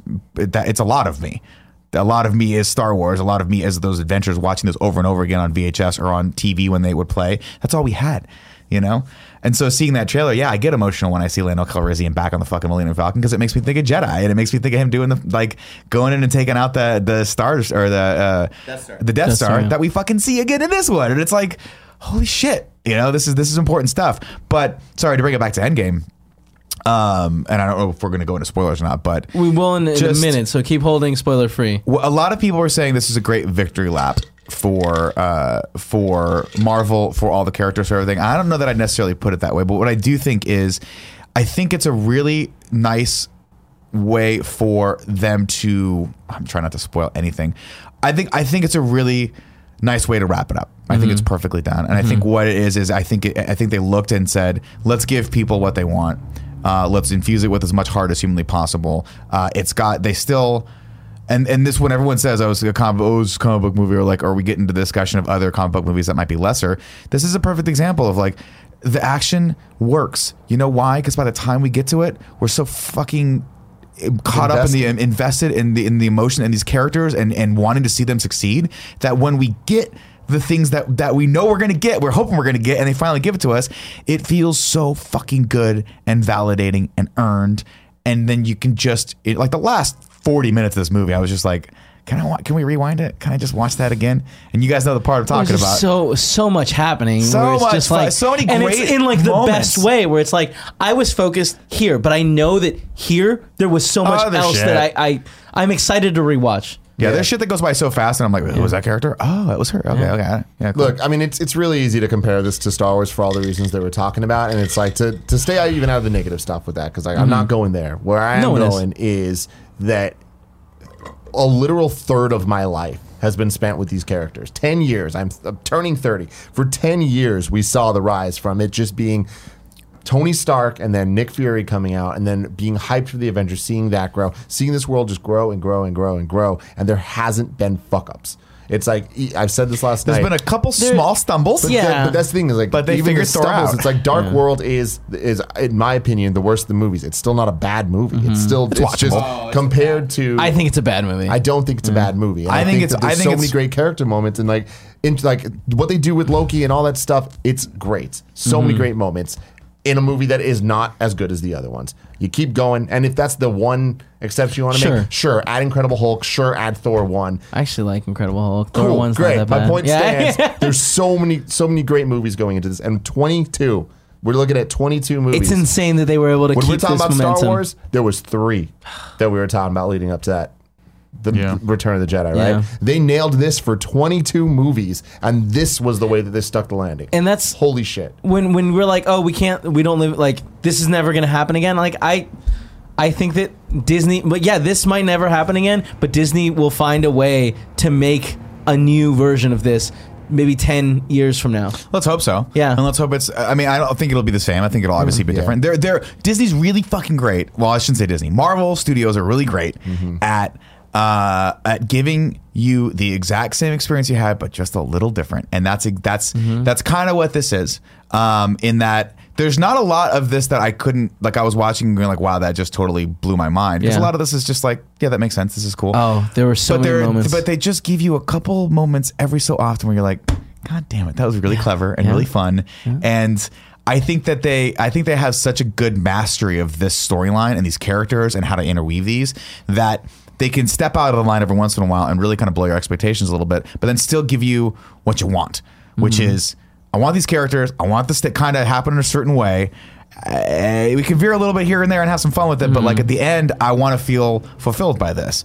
And I can't say that this happened with Star Wars, but I can 100% say that we're we're we're very this is very special. We're very lucky to have these 22 Marvel movies. yeah, absolutely. And I think it's time to move into some spoiler territory. Yeah. Yeah. we're going full spoilers here. If you want to leave, leave right now. right Barry, now. can you put up spoiler It's bros? up. There we go. That's what I'm talking about, my dude. Uh, where do you guys Sean want Solo Texas says, "Do you guys think the Game of Thrones fight scene is going to be underwhelming compared to seeing Endgame?" Yeah, Yeah, it's yeah. going to be really underwhelming. But here's the thing, like, but it's, it's, going to it's. I don't think it's a totally different thing Yeah. where it's like this is a, like Game of Thrones We're has been a character. right? Yeah, I don't think Jon Snow is going to stand in front of a, a- every character you've ever loved and been like, "Hey, Game of Thrones, assemble." It's not going to happen. yeah, but I feel like, like. we're gonna get the equal moments. but for- yeah, we're, we're gonna have a moment where someone gets stabbed in front of someone else, someone else, and we know what that bond means, Dude. and we're gonna feel it just as hard as they're feeling feel it. But there are moments in You don't even know who Endgame- Podrick is. There are You're moments. good, dude. You're fine. Everyone Yeah. knows Big Dick Podrick. Uh, there are moments in Endgame that are just like I clapped and screamed out loud, "Yes!" I- And it's multiple dumb. times- And my wife multiple- looked at me like, "Jesus Christ!" And I'm like, "Listen, lady, this is my this Yeah. is my everything." Okay.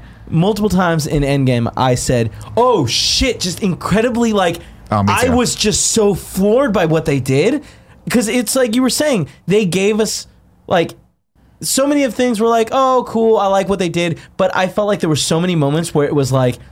Are you? Ki- we're getting a Hail Hydra moment from Cap. Oh, Are dude. you God. kidding me? Are you kidding me? We're getting Cap throwing fucking Mjolnir. Are you kidding me? Oh, Dude, well, first off, when So you when, that scene, there's so many wow moments, and we'll have to go through them all. But this, the, I think, probably top three. Mm-hmm. well, we don't have to go through all of them. We can do that We're gonna go on the through all of them. MCU. I'm just We're gonna- saying. between the next two podcasts we do on this subject, I, we better cover all these fucking things. I'm sure that we will in depth But there's a, the moment in this film when everyone when everyone's getting their fucking asses handed to them by Thanos, and you see the hammer, you see Mjolnir's the the the handle of Mjolnir just yeah.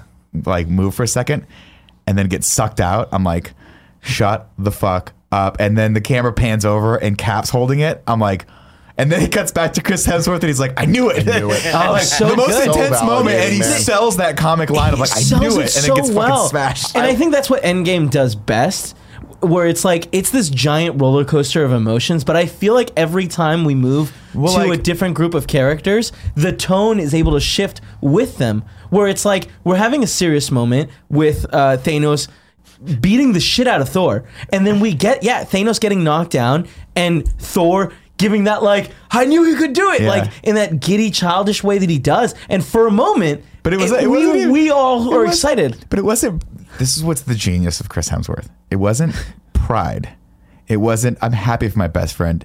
It's damn it. I knew he could do it. Like it's that like it's that moment when your friend beats you in a fighting game, but you've been beating his ass in like Smash Brothers for so long that he finally beats you. You're like, I'm proud of you, but I'm also a little jealous that you could do this because I thought I was the only one that could do this. Good line. Yeah. So many great lines. So many great moments of comedy. But that's what I'm saying. Like when people say it's the victory lap, I don't think it's a victory lap. I, this movie's a retrospective. This movie's Yeah. like let's go back and revisit all these amazing moments and see them from a different perspective and just have fun in that. Like the fact that they figured out a way to go back to all, all these awesome moments from the history. And then Thor 2. yeah, and Thor 2. I, I, love it was, that. I dude. I fucking love that they did that Yeah. though because it shows how important all They these got Robert are. Redford back. He fucking retired from filmmaking and they got him back for this. Yeah. insane. I'm sure man. they did it before he retired, every but single- still. everything that they did in this movie was great. and Well, I yeah, feel they like probably did it it- for there was Infinity so many deliveries that they made Mm-hmm. from beginning to end. They Thor cut off Thanos' head in the first five minutes. Oh my Holy God. shit! Then Tony gets back to Earth.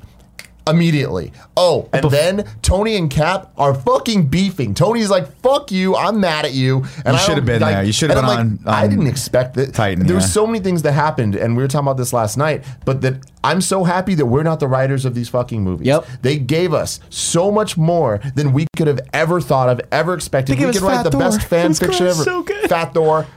The So whole good. time. I thought he was gonna like get the lightning and get jacked Yeah, again. yeah, yeah, yeah. He was just, Fuck that. I he thought was just fat the whole when time. we first saw him, I was like, "Oh, training montage. They'll Yeah, get rid of it." yeah. Or later, when we see him grab his hammer and his like clothes, I thought, "Oh, lightning," and he'll he'll turn He'll back into jacked him. again, yeah. But no, No. he No. just stays fat. ends the to man. movie Bearded Thor. like the Big Lebowski, and Yeah. there's just like so many references to the Big Lebowski. They're like, So "What's many. up, dude?" I love the part where they lean over. They're like, "Thor, anything to add?" Is he asleep? I was uh, First off, Paul Rudd used like a goddamn scalpel in this movie. Mm-hmm. Okay, has two of the best moments in the whole film. One where he's like, where uh, Tony's like, "That that man, that I gotta tell you, that outfit does nothing for your ass," and he's like, "How dare you?" As far as I'm concerned, that's, That's America's, America's ass. And, then that's Hey, Paul Rudd where he's like, "That is America." He looks at his own ass. Yeah, he does. because That we get a America's cap ass. v Dude, cap. we get fight. Cap v Cap, and 2012 Cap says, "I can do, this, all day," and the other one He's gets like, up, "Yeah, I I know, I know. All right. Uh, we get that, but did you guys see the part where drunk Thor is talking about the ether? And he's like, it's very special. Oh, dark elves. Ooh. And they cut over to Paul Rudd. Everyone's like, oh my Yeah, God. I And Paul Paul Rudd's Rudd's like, just like, a giddy oh, child shit, yeah, listening like, to this amazing story. me. God, he was fucking great. It's so funny because yeah, for like Paul Rudd's character, like this has been It is normal America's for ass. everyone, you know, everyone that isn't Paul Rudd for five years. Yeah, but Where he's they just understand the excited to depth. be, uh, yeah, Paul Rudd is just like aliens And you- dark elves. and you feel for it like when he comes back and he realize like when he goes home and realizes that like his daughter wasn't one of the missing What a moment, man! What a great. fuck- And like- you're so beautifully big. Done. and it, like I that was like I think that was the You're first big. moment where I started tearing up where and I didn't was sad. expect that because like Ant-Man's cool but I didn't like have this emotional pull for him but Yeah. him Yeah. seeing his daughter grow up and him not being there for that was Yeah. like Dude, oh, that- I fucking so get Uh, the So fucking beautiful. beginning of but the movie. Before, before the, to stay on this scene for one second, my favorite thing a fan service that they didn't mean to do, but was an MCU in review reference that they made, where they're like, "You're so big." to the girl. Yep, And show I the big hear kids. Andy. He looks over at me and just goes, That's so funny. kids. "Oh, big kid." I mean, I mean, there's so Wait, many we moments. were talking about her, weren't we? yeah, Yeah. That's what That's makes that really so funny. But yeah, the beginning crazy. of the The movie. the beginning of the movie, and, and, and that's why I say like, listen, I I, I was in, I, I love every scene. I don't think you know it's their movie. The fact that it was a little bit longer than I think it needed to be, I'm not fucking complaining about that. Right? It worked, knocked it out of the park. But that first scene was like so gut wrenching. Yeah. That I'm like, you didn't need. I didn't need to see the support group scene. I didn't need any of the other shit. That Hawkeye scene by itself fan- yeah. sold me on how fucking terrible that moment was, where he's standing in the middle of a field and has no idea what happened. That was just like, I'm like, that's it, it's done. And then they kind of, I get it. We need to get Before the Marvel Studios logo. Crazy. That's the we first just time we we start saw on the it. arrow cold of his, open, with yeah. his daughter, and he's like, and it's a great moment and a great scene. Mm-hmm. Uh, the two sons playing in the background, Linda Cardellini's still there holding it down, barbecuing. Who puts mayo on it? The hot dog. I was like, that is disgusting. Nobody puts mayo on a hot dog. What are you fucking European? You're gross. Um, that was great. And then you know, I think they dragged it out a little bit, but it's fine. I'm again, I'm not complaining. I mean, it's just that's the kind of thing that I feel like you can't speed up.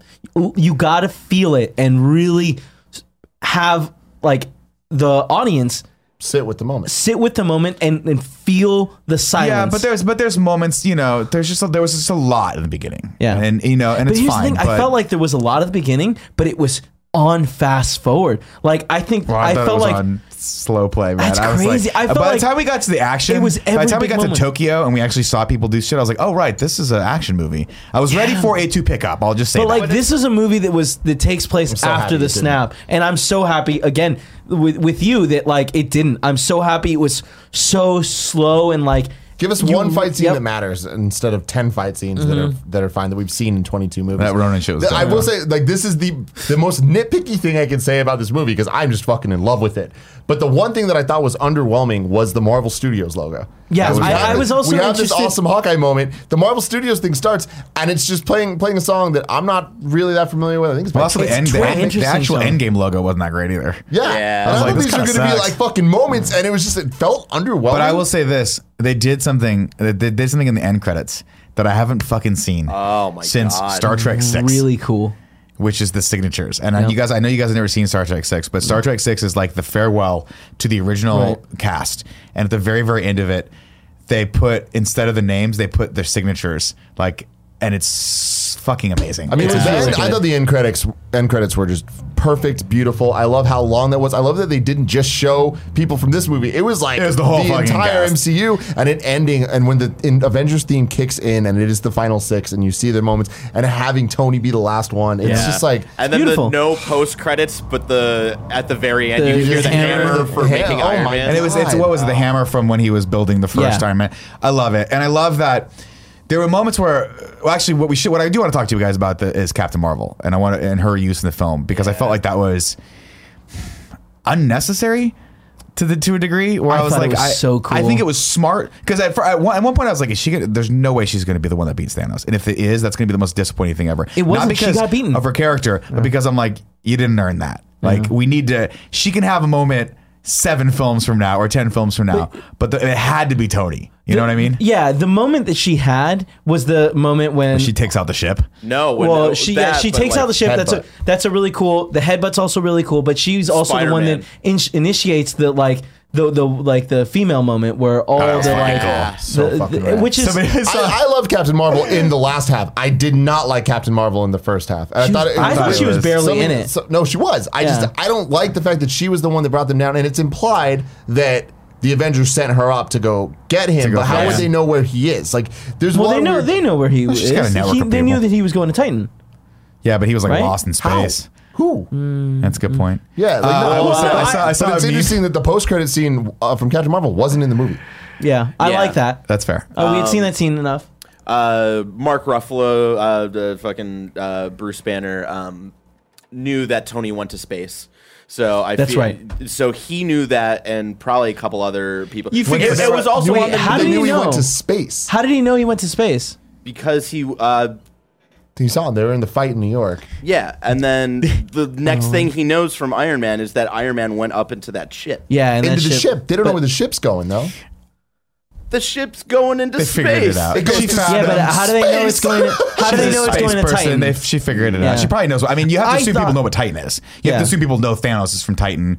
Well, they Maybe call him the maybe Mad thought to Titan, right. so- um, I want to I want to give a shout out to her haircut, which I really liked. But have you seen all the memes? There was a meme on, uh, that I saw yesterday that was it was Kate Gosselin from uh, Jon and Kate plus eight. Remember that old show? And how her hair was just like slicked down, Yeah, yeah, and yeah. it said, "This is the quote: Go get your manager haircut." Oh yeah. You're so lame, Nick. Um, I, I really quick bless want to her. go back to the beginning because one of the things that I was super scared of is that like everyone was like, "Oh, it's gonna be time travel. They're gonna do some um, quantum realm shit and, and travel." Yeah, remember And when I- we were even talking? We saw the suits. and We were like, "Are those space suits?" And then, and then I think one of you guys were like, like "It ghosts, looks like yeah. a quantum suit Yeah. that Ghost would wear." Yeah, so we figured they were going to do that. Um, but great, great idea, by the way, and great use of that. well, here's the thing. as a tool. I feel like I, I going in there, I was like, man, I really don't uh, hope they don't like they don't start with like, oh, the time traveling clan. I hope that we get somewhere like they try something else, and I think them going to get Thanos. Him destroying the stones. him destroying the It's so stones, great, great. him getting killed, and then they, they cut to black, and we years. see five, Five years. later. What's great about It's that? just so good. What's great about that from a writing perspective Uh-huh. is it really gives Thanos something to do. So like if so follow me on this. His motivations as a character I think were really really strong in Infinity War. And I was good I was wondering how are they going to make him a strong character in this without like what's his motivation? He's already won. Him going back, figuring it out and then realizing the one flaw in his plan and then coming to that realization as as we're discovering it too where he goes, I fucked up one thing. I should have killed you all and made it so that no one knew I existed is fucking awesome.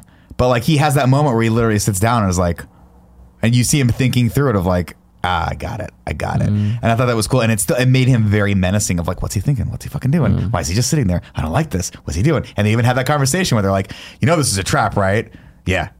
I'm okay with it. Let's go. And Yeah. they go to kick his ass. And they get the fucking shit handed at him. But like, and I feel like they did such a good job at the end with those last forty five minutes or Well, so. I mean, shout out to. I mean, I thought Hawkeye. I loved everything that happened with him. Uh, I loved they gave him a lot of stuff to do in this Yeah. movie. I thought that was cool.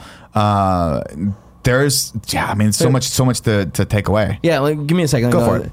Um, I feel like the last forty minutes, what we got were like different stages of like fighting um, Thanos, where we we start with just the three of them, you know, and uh, you know, Cap picks up Mjolnir, and we see this incredible moment, and then they They, they, have the trade off where he's like, you take the small yeah, one. yeah, yeah. Well, and then more people come from Thanos, and that's where we get more people coming from the other side, and then it keeps adding to it in such a good way. Where your if, if we had started with everyone just there, it wouldn't have been as impactful. No. earlier earlier in the show we were talking about Ready Player One, and Uh-huh. the the coolest man. scene in Ready, Ready Player One is this giant battlefield Yeah. scene where Godzilla's there and Gundams are there and this is there and that's there and literally everything in the kitchen sink's Yeah. there The and least nobody gives a shit. of the entire the movie. coolest thing that I can possibly imagine was not cool Yeah. because.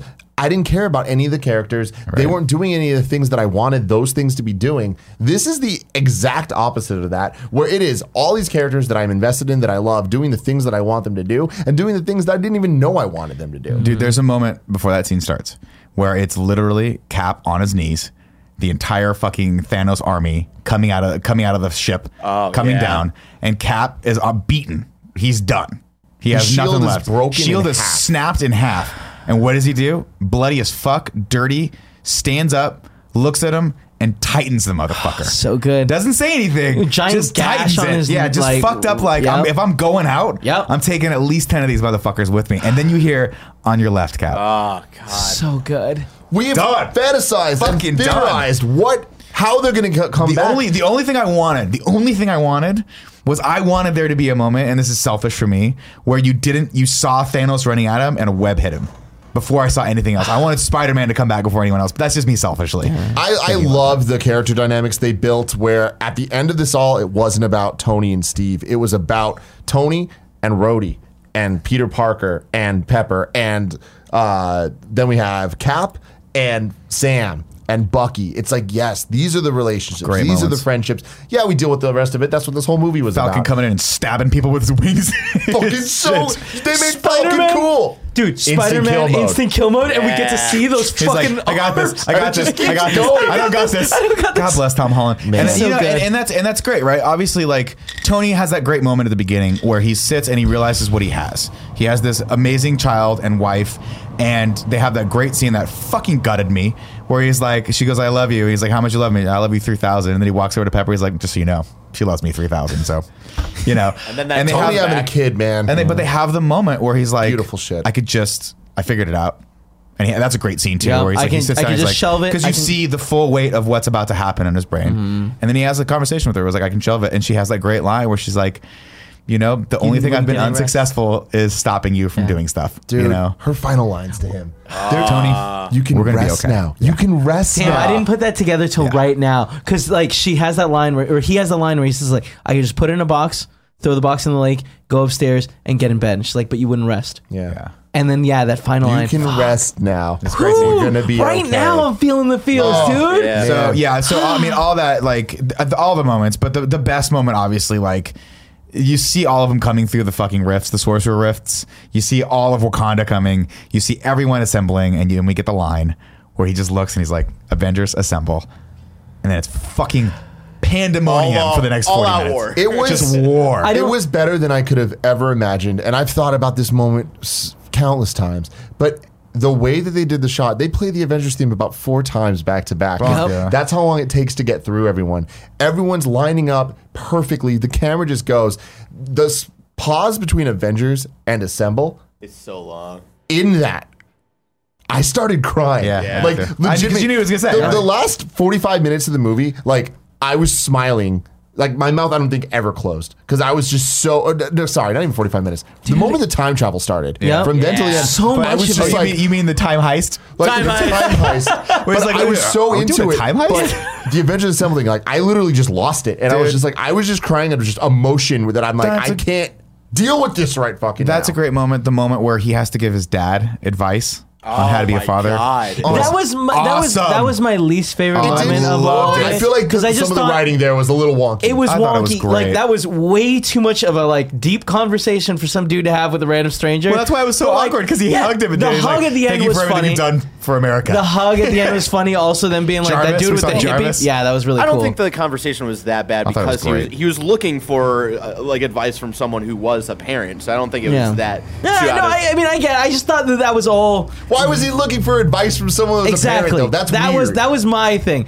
Like, why is he in this elevator? Like, it was just one of 'cause those. he was what a bonding with the happy guy. coincidence that like and he again, was it- there. it's a little weird that he saw Peggy out, or uh, yeah, Peggy, right? Peggy Carter. No, that was we got a fucking lot of that. awesome. Yeah. but That you, was awesome. That I thought awesome. about I it. love be- that. I thought about it, and I was like, well, yeah, they would have been on the base together, and they would have Yeah. been in these key places that where the Tesseract was held because they were the two main stakeholders. You know, they're the ones that basically formed Shield, right? And at this point, you have to assume Shield was in still going because it's the seventies. Yeah, well, Jarvis, Jarvis pre-shield. It was which Jarvis. awesome. Yeah. from Agent That- Carter. yeah. the show. That That's cool. fucking Yeah, they were saying in the The chat. actor. Someone was saying in chat, the first Oh. first TV Which show is like, character to make it to a movie, which is cool. Weird choice to make this late in the game, but fine. No, Ah, it was fun. No, that that shit was for people like me who, and Alyssa who love uh, Agent Carter, and like we got our little moment of like, holy shit, it's him. Yeah, I don't Yeah, like Does he that, have though. Paul Bettany's voice? No, No. but he's British. But he did when enough. he spoke in the yeah, close enough. which I fucking loved. Uh, Ah. Tyro Platter in the chat was saying it's normal for parents to do that shit because parents bond. I mean, Sure. it- that's Yeah, what it yeah, felt like yeah. to me. I- is I like, understand. I'm worried. You're a dad. Let's bond over this for a But it moment. just a great coincidence that he teleported right back to the time where he was a like, you know, a, a, in, in his mom like. well, it was the only time. pregnant. Yeah, it was the time they figured out they could get Yeah. both those things there. Well, It's fine. Yeah. But I mean, I love that. I love the New York scene. I love that the high school is wrong, and and just for the love of God, the Hulk screaming too many stairs. Fucking, Oh I was like, God. how are they getting me with everything that's supposed to be funny? I'm laughing at. Yeah. there's too many stairs. it's ridiculous, right? That, that ah. whole scene was great, man. great when, when it cuts to New York 2012, I love the use of titles in this movie as Yeah. opposed to Infinity War. 2013. Well, I loved Infinity War, where I feel like every time we got somewhere new, it said, including space, was so Yeah. iconic. We didn't get that for this movie Didn't until the time travel. Yeah. And then it was just like New York 2012. And I'm like, oh my God, Yep. this is the best movie. A great of all part where he's like, he's like, he's like, Banner, get out there. He's like, hey, you got to you got to act like the Hulk, and he's like, God, this is degrading. And takes his shirt said it's off. gratuitous. This is gratuitous. Yeah, I That's think it's gratuitous. Hey, by the way, when you're on there, smash some stuff. Ugh. Ugh. It was like- and that was so funny because it was like very a little bit reminiscent of the Paul Rudd scene in Wet Hot American Summer, where he's just throwing things on the ground like, I don't Yeah. want to do this. This is dumb. So many great little moments like that. But I love that it cut to the New York 2012, and like, right after we see the title, it cuts to the circle shot. Yep. and we get Yep. more of it after, which like, is cool. It, it was just so fucking great. And then we get the post shot. But I love that we see what happened after that. We're just like, are we just gonna stand here posing forever? No, okay, cool. And I love the scene after. And then they they then meld that with the elevator scene Yep. from Winter Soldier. So good. And it's like, And they go how a different are route you this with good it. with this yeah, I fan know. I love And that the, the the camera shots were exactly the same of Winter Soldier, and like I turned to Alyssa, and I was like, "They're gonna fucking redo it. They're gonna redo it," and then they totally subvert your expectations In the best In way, the though. best In way. I'm gonna say way. this. I'm gonna say this. They exceeded my expectations on that Yeah. scene. My expectation was that he was gonna fuck those guys up, but instead they found a clever way to do it. And again, they gave me what I wanted. I thought Hail he was Hydra gonna. might have been the biggest pop of the night. That was in the theater where people were just unbelievable. losing their shit. It's like, trust me, don't worry about it. Hail Hydra. And, I, And then I, walks I out feel like the, the laughing at Mjolnir them. being thrown was the biggest those pop. those two. Yeah. I, like, there Cap were had the certain best moments, moments. man. Yeah, Cap had all the it, great Cap, moments. Cap had the best moments. I mean, Tony also had Iron magnificent, Man. beautiful. Yeah. But not His even that. The final words are "I, am, Iron Man." Which, by the way, if, if you point to it, and I love the homage there, it's obviously everyone gets it, but those are the words that really started this whole fucking thing. That last moment Yeah. of Iron Man, where they're like, he's like, oh, I, I am Iron Man, like, Mm. and that, that's it. That set the tone for the entire MCU. That's how, that that one line is what like that's that was the nail in the coffin. That was like, let's fucking go. We're ready for this whole thing. So- nail in the coffin is definitely uh, not what I wanted as But far as like it- it does the mean, job, yeah. It's what got it going, and, I- and I love that. And I feel like his snap, fuck, that was so good. yeah, it was. Knowing that he was going to do it, and like it almost killed Hulk. You're like, oh shit, how's he Yeah. gonna how's he gonna deal they with built this it up very well. Man, they killed it. They fucking knocked it out it, of it the was park. amazing. I, I obviously we're all recommending this oh, movie. Oh god, yeah. that- Yeah. We didn't even talk about ScarJo. Yeah. we didn't talk about that. The second they got on the ship to go to Vormir, Oh, I was yeah. like, one of It's them one has of to them. die. Yep. Yeah. And they didn't I realize thought that. they did it very well too. Yeah. 'cause, like, they had a fight Well- to see who would kill them, like who was would save the cool. other person. I It was really so feel like cool. it could have been a lot cornier than it ended up Yep. being. Dude, he fucking shot a missile at her. I feel like it could have been slightly better if they didn't play the exact same music. No, from that didn't bother Infinity me. War. Dude, I love that they played the the, the sacrifice music. Hmm. They played that multiple times in both Infinity War and in Endgame. It wasn't just during that scene. Oh, it's really? anytime there's an emotional moment of characters dying, like that song is playing, and I like it because it like that builds uh, uh, consistency and like a through line of sacrifice. That's fair. I absolutely love that scene. I love the ramifications from that scene. Yeah. Like I love that like we have this fucked up, crazy dark um Hawkeye. Hawkeye and that now he has the weight that uh like read on his ledger. Yeah. And that's what he's going to continue to live with that Black Widow had but I hated that like when they cut down she looks like she's in the same pose. I like that. See, I thought that was. I was like, I ah. thought that was. I thought it was a nice touch because I think that was it- it- obviously it was supposed to mirror the whole thing was supposed to mirror right. the Gamora dying, and I actually liked that. I th- I liked that they put those things in there because it's like it has a lot to do with the inevitability of like of what that stone means and how they get it and all that stuff. I just thought it was cool, and I like him waking up in the same thing of like this is what you got to go through if you want this stone. I thought it was very well done. And I love, I love that last scene where she's hanging off and she, he's not gonna let her go, and she just kicks off the fucking thing. Yeah, she's like, it, so good. And all she says is, "It- "It's okay." And It's he- okay. and when he, says, "please,", Oh man. not okay. I mean, Obviously. dude, we were tearing up over Black Widow and Hawkeye. I Like, know. Think about that. Uh, it's let's see. insane. Uh, some, shit, I lost it. Someone in the chat was saying uh, RDJ. Oh yeah, uh, homeboy in the chat said RDJ in the credits got a huge pop. Got a huge pop in our Yeah. theater also. Yeah. When they finally when he was the last big credit with the signature, I was like, oh, he's done. That's it. Dude, but also, We're never gonna get him again as Iron Man. Iron Man's death was beautiful, but like so good. I fucking love Captain going out the way he did. oh my god. Like, Well, and, damn. yeah, I what a great like. Are there questions? Absolutely. Well, I, I, mean, think look. they'll answer them. yeah. A a month from now, all of us are when, when the hype settled down and the emotions are gone. A lot of people are like, eh, "They fucked a lot of shit up in the past." No, not if not he didn't do anything. No. As long as he doesn't do anything and he just lives like a normal person, There's just another time. that might have always there might have always you been think- to Steve Rogers. Do you think he popped out a couple super babies with Peggy? Oh, I'm I'm sure that he did. There's and a couple I, am sure fifty-year-old we'll, Captain Americas walking around. not 50. I imagine like because there there should be some slower aging when it comes to him. you would imagine so. Yeah, but we'll, we'll see. We'll see. There's- love I'm that. so excited for the future. I thought it was an interesting decision to give to pass the mantle to Falcon and not Bucky. Yeah, I liked it though. No, I liked that. I, I, I liked it, but I was like, that doesn't make it doesn't make logistical sense because Bucky's a super soldier and Falcon is just a dude that has wings. But cool. but that's what it's like in well, the they'll, comics. they'll figure out some way as to make that cool. Yeah. Where the in the comics, Falcon was given the title of Captain America. well, they both were. Yeah, that's true. Um, the I Fal- think that Falcon Bucky belongs in Wakanda at this point. It's like get him over there, and I think having Falcon in America representing America. Yeah, but I think that that's not exactly what's going to happen. Like we do have the Falcon and Winter Soldier uh, show, and yesterday you made an excellent point where you're like, it's not called the Captain America and Winter Soldier show. I have a feeling like this movie sets up the Disney Plus shows so beautifully. Mm. I imagine now we're gonna get Loki with the Tesseract in, In- in a 2012, different- 2012 Loki doing all that different stuff. reality. And I imagine that by the end of it, they'll, he'll figure out some way to bring it back to the point so that that shit's reset. Yeah. He redeems himself. Yeah. Then we get the uh, Scarlet Witch Vision stuff, which I imagine is going to be based on the Vision comic that was amazing. But the opposite, where it's Scarlet Witch Scarlet bringing him Witch, back, yeah. and it's all fucked up and dark. And then the most important one is Falcon and, and Bucky, where you got to imagine it starts as Falcon and Bucky, but by the end of that show, it's Captain America and Bucky, where he like finally believes in himself and he's like, "Fuck it, I am Captain America." dude. Can you imagine seeing him in like the Falcon suit, but with Captain America colors? Yeah, dude. That's going to be something Man, amazing. Let's let's quickly touch on some of the end scenes. Uh, Yes. One of which I thought was fucking.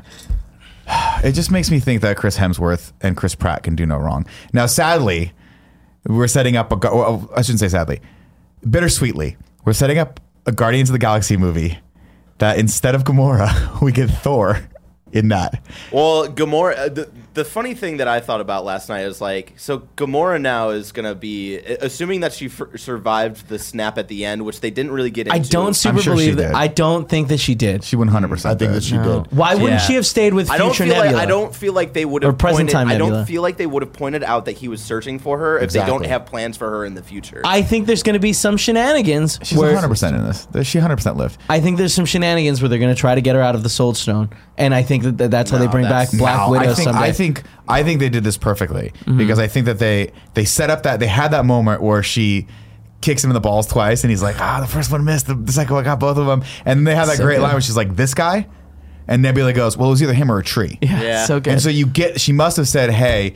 You had this amazing family. Yeah. You fell in love with this guy. And so she's got that rattling around in her head, but she's a different Gamora. Gamora and is so Letty. we're going to get that scene. We're going to get that relationship in the next Guardians. But there's a lot of questions though. I feel like this is one of the few things that doesn't make sense with the information we have because What? when when Tony snaps, why wouldn't Gamora have disappeared? The argument would be it's like, oh, maybe only Thanos and his army disappeared, but she turned good, Well, so she first didn't off, disappear. did he know But then where would she go if if she's I- just stuck on Earth? if she was stuck on Earth, it would She's a make green sense woman. that she's staying with Nebula, like uh, uh, like our current Nebula, because like that's It's also possible the she was on only the ship person and we she just didn't knows. see her. She was then why on would they Milano. be searching for her then? No, yeah, Were they he wouldn't be. searching for her? Yeah, he was That's at what the end. sounds He was searching. yeah. Again, Yeah. I I don't mean, they think were they fighting would have over what said. they're like. Oh yeah, doing. good point. I mean, again, we, we have a reality on Earth now where ships come and go. We have Captain Marvel. We have much more, Mm-hmm. a lot more traffic coming here. So presumably she just got on another ship and left. That'd be I- my guess. and I- I think I think Guardians is going to be the B story is going to be him Yeah. trying to win her back. I just- fall in the A story.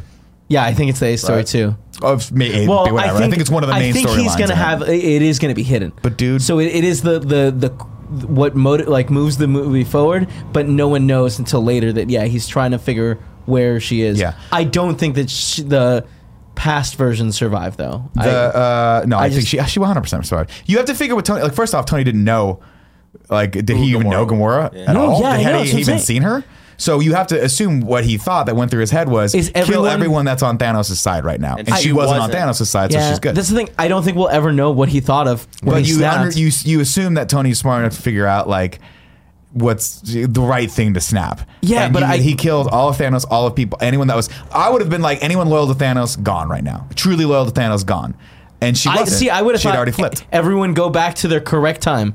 And by the way, she, you're not getting her out of the Soul Stone. We already established like Well, the twice Soul now Stone, the that Soul no one Stone can is come gone. back from the Soul Stone. The Soul Stone is gone. It's Right? not They gone. all got no. They all got destroyed at the beginning of this movie. no, but they took him and put him right back into the time. Yes, the time but then zone. that time So that's- continues that the Soul same. Stone's back on Vormir now, right? No, No, it's gone. The Soul Stone. Thanos still kills all the the stones. Yeah, okay. And then gets decapitated. That's how Thanos actually dies. Yeah, in in our timeline. Yeah, our timeline. that's crazy. Anyway, I think she's alive. I think the majority of the next movie is going to be about him trying to rekindle something with a with a Gamora that is out of time, out of place, has no idea what's going on, doesn't love him, and there's going to be a lot of fun scenes Yeah. that happen in there. But also, I fucking hope Fat Thor's with him because I love the line where he's like, "We all know who's in charge here." You. Yeah. he, So said it, he said it three times, and I- the third time killed me. I Oh, um in Parks and Rec. uh, You didn't watch Parks and Rec, I right? watched a little Parks and Rec. So in Parks and Rec, Chris Pratt obviously lo- lost an insane amount of weight for Guardians of the Galaxy. And uh, when he comes back as a much much fitter man, they're like, "What happened?" He's like, "Oh, I just stopped drinking beer." Yeah, he has Turns a- out, he's like, you just stopped drinking beer. That's it, huh? Yeah. that's it. That's all. like, yeah, yeah. that's it. Turns out. I hope that when we get the next Guardian movies and we see him and he's fit, we get the the reverse thing where he's like, he's "Yeah, 100 I stopped drinking beer." Yeah, he's hundred percent going to be jacked in the next Yeah. one. Um, someone, a couple people in the chat are pointing out of the this weird thing with Far From Home, right? Where Far From Home takes place after Endgame, comes out in a couple months, and at the end of this movie, when Peter goes back to high school, uh, we see him meet up with Ned again, and Ned is like crying that he's see- he's seeing uh, Peter, so it's implied that Ned survived. So I don't think so. I don't Really? think Ned Yeah. yeah. Because like Ned is the same age. Yeah, he's the same age. And my Otherwise thing he'd there be- is, I feel like he's just happy because he knew that Spider Man's gone. So I think he's just happy that Spider Man's back. Oh, see, I just No, I well- got that they both got snapped and they were just seeing each other Yeah. after five years of not knowing what the fuck was going Well, it on. wasn't It was like- very well, it emotional. for wasn't them- five years for them, it was For them, yeah, it was but just the emotion of everyone coming Exactly. back and fi- and seeing each other after this big battle and him realizing all the ramifications and like you have to remember going back and this is the only like kind of fucked up part of this story is that everyone else will have would have moved on at this point. not only moved on.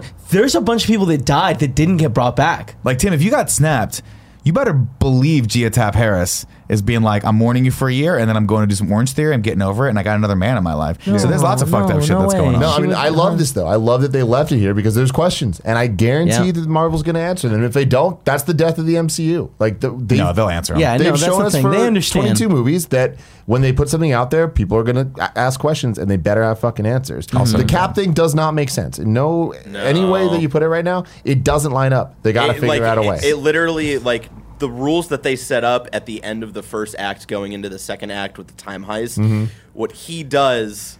Breaks goes that. ag- breaks all of those rules and it doesn't make sense. But But, it- it, it was still like an It- emotional payoff because it goes into the rules of the, the thing that they say in the beginning of the movie or the beginning of the time heist is like the rules of Back to the Future and all that stuff don't apply here. And then the fact that he was able to go back in time and still live out his life and then stay in their timeline goes back to the Back to the Future rules and not the rules that they set, set Yeah. up of I- like all of these weird. the past can affect the future. Like Yes. that, they've set that up, and the reason that this doesn't make sense. If you're using the Infinity Stones, I because we see the distinction of like, hey, like if you use the Infinity Stones, they change timelines. Mm-hmm. Using an Infinity Stone in the past will create a new stream. No, it wasn't That's using why- it. It was No, it's taking. not. It was. It's she taking said it. taking the Infinity Stone out creates an alternate timeline that can fuck everything up. That's why he had to. You have to assume that Captain America's job was to live from 1945, right? It wasn't his job.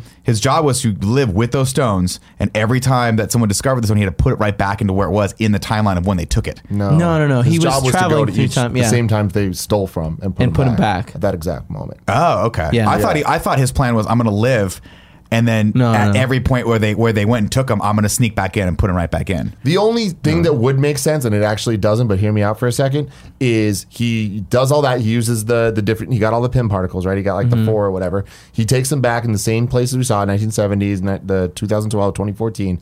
Goes to all those places, puts them back where they want to go, and instead of coming to our timeline, he goes back to a diff- like the past, which then splits off into a new timeline where he's with Peggy, right, and grows up, and like they have their life together. And then once she dies or whatever happens, he uses the the last one to jump back that and be here to meet them. He knows where he's meeting them. So like he can just come back to that time, right? That doesn't make sense though because Hulk's looking at the portal. And that's where he'd have to come back. Yeah. I, I don't think I think that, that the the way they're using time travel, like I think as long as he didn't do anything major, it like like as long as he doesn't introduce a second Captain America, he like we may have always had two Steve Rogers at the same timeline and not known. Like that was Mm-hmm. always like gonna But happen. But he see, end but up yeah, in this timeline? I don't know. This, but a I'm lot saying of it's confusing because he DJ might have Cantor brought already up a point. where- always been in that timeline. But DJ Cantor brought up a point. I was like, how is he going to get this? How, like he was talking about when I was saying like, oh, if he's going to live from 45 and just put him back as he goes, how would he get the space? How would he get the space anyway? Like, no, well, I mean that's not You what see what I'm saying? Like, how, Yeah. how would he have done any of the stuff that's off what- Earth but- at all? But because when you're going, when they were traveling through time, it also teleported them wherever they wanted. Okay, Yeah. so Yeah. he had, he had to go directly to Vormir. Yeah. Yeah. So Drop it off. he So, yeah, that definitely had went been- directly That had to have been the case. yeah. directly back to all these places and just placed the stones back, which is kind of weird for places where they like blew things up and you know like uh, in uh, when they get in the 70s they go and like blow that thing did he just leave it or does he somehow fix things like is it no interaction at all I- i don't know I don't it's know. all very How do you interesting get it back in the I'm- fucking? How do you time get it back in travel- that thing that burns your hand off? I mean, I think Oh, the, I the toss it biggest in, I question guess. is, is Vormir. It's like, what, do you just toss it back in the No, I water? think you just give it back to the dude. Hey man. no Give but it to the, Red Skull. Oh, yeah. the russo Yeah, okay. bro- the russo brothers have said that once um Although that would have been a cool scene to see. Once hey, he's- Red Skull, that's where you went. Oh yeah, they've been interesting. What's up? The Russo brothers have said that like once he um uh gave gave away the stone, he was free. So Oh, he Red might not even be there. Uh, interesting. But you Yeah. figure No, there's but got to be back in time, though, another right? person there. He Though. goes- he's going back to that moment, though. Where they get the stones? Where- it's all yeah. very confusing, and I'm very interested because if he goes back to the moment before Natasha kills herself, then uh, is, shouldn't Isn't she Natasha still, be, alive? No, because she he's was gotta like- let that's that a different happen. timeline. Natasha doesn't come then. It's just coming to that moment to put the stone back. That that timeline then closes. That timeline we're now back to It's just yeah, the one this is all at. like it's all time theory, It's- and like yeah, I, yeah. I honestly think like if you think about it too hard, it means there's like 15 different Plot holes timelines now shit. It that doesn't, everyone though. fucked up. It doesn't. Well, it, it yeah, 'cause means that there's only like two. five, and and seeing Cap at the end of this implies that four of them are closed. So right now, It depends on the your, it only- depends on which time theory you're thinking about. If it is the Back the to one the that Future this- time but theory, it's not. it It's the- means there's multiple. But it's not. But it's not. They the tell one us that they it's tell not. us yeah, it but just is. them telling us is not. They didn't tell us an alternate reality for what it could be. Them going back and doing it still, like even him, him living in the past still would have changed everything. All right. Totally changed everything. Let- I There's think a enough Loki the time timeline travel. right I think now. that- yeah, Peggy's there's, like, 2012, and Peggy's- there's the current timeline, Right. And then there's the question of what happened with Cap, right. Yeah. So but the cap, the cap has to be an alternate timeline, but it's not. It's the same timeline that we're in. I, we don't know. It could he could have always been there and in lived in secret. But that doesn't make sense because that is splitting a timeline. That is three. At some point, he could have jumped over to this this other one in a way How that do we you don't jump? know. Yeah, I That- mean, how that's do you the thing. jump? That's what they need to answer. Yeah. if they d- ever decide to. That's Shout all out- confusing.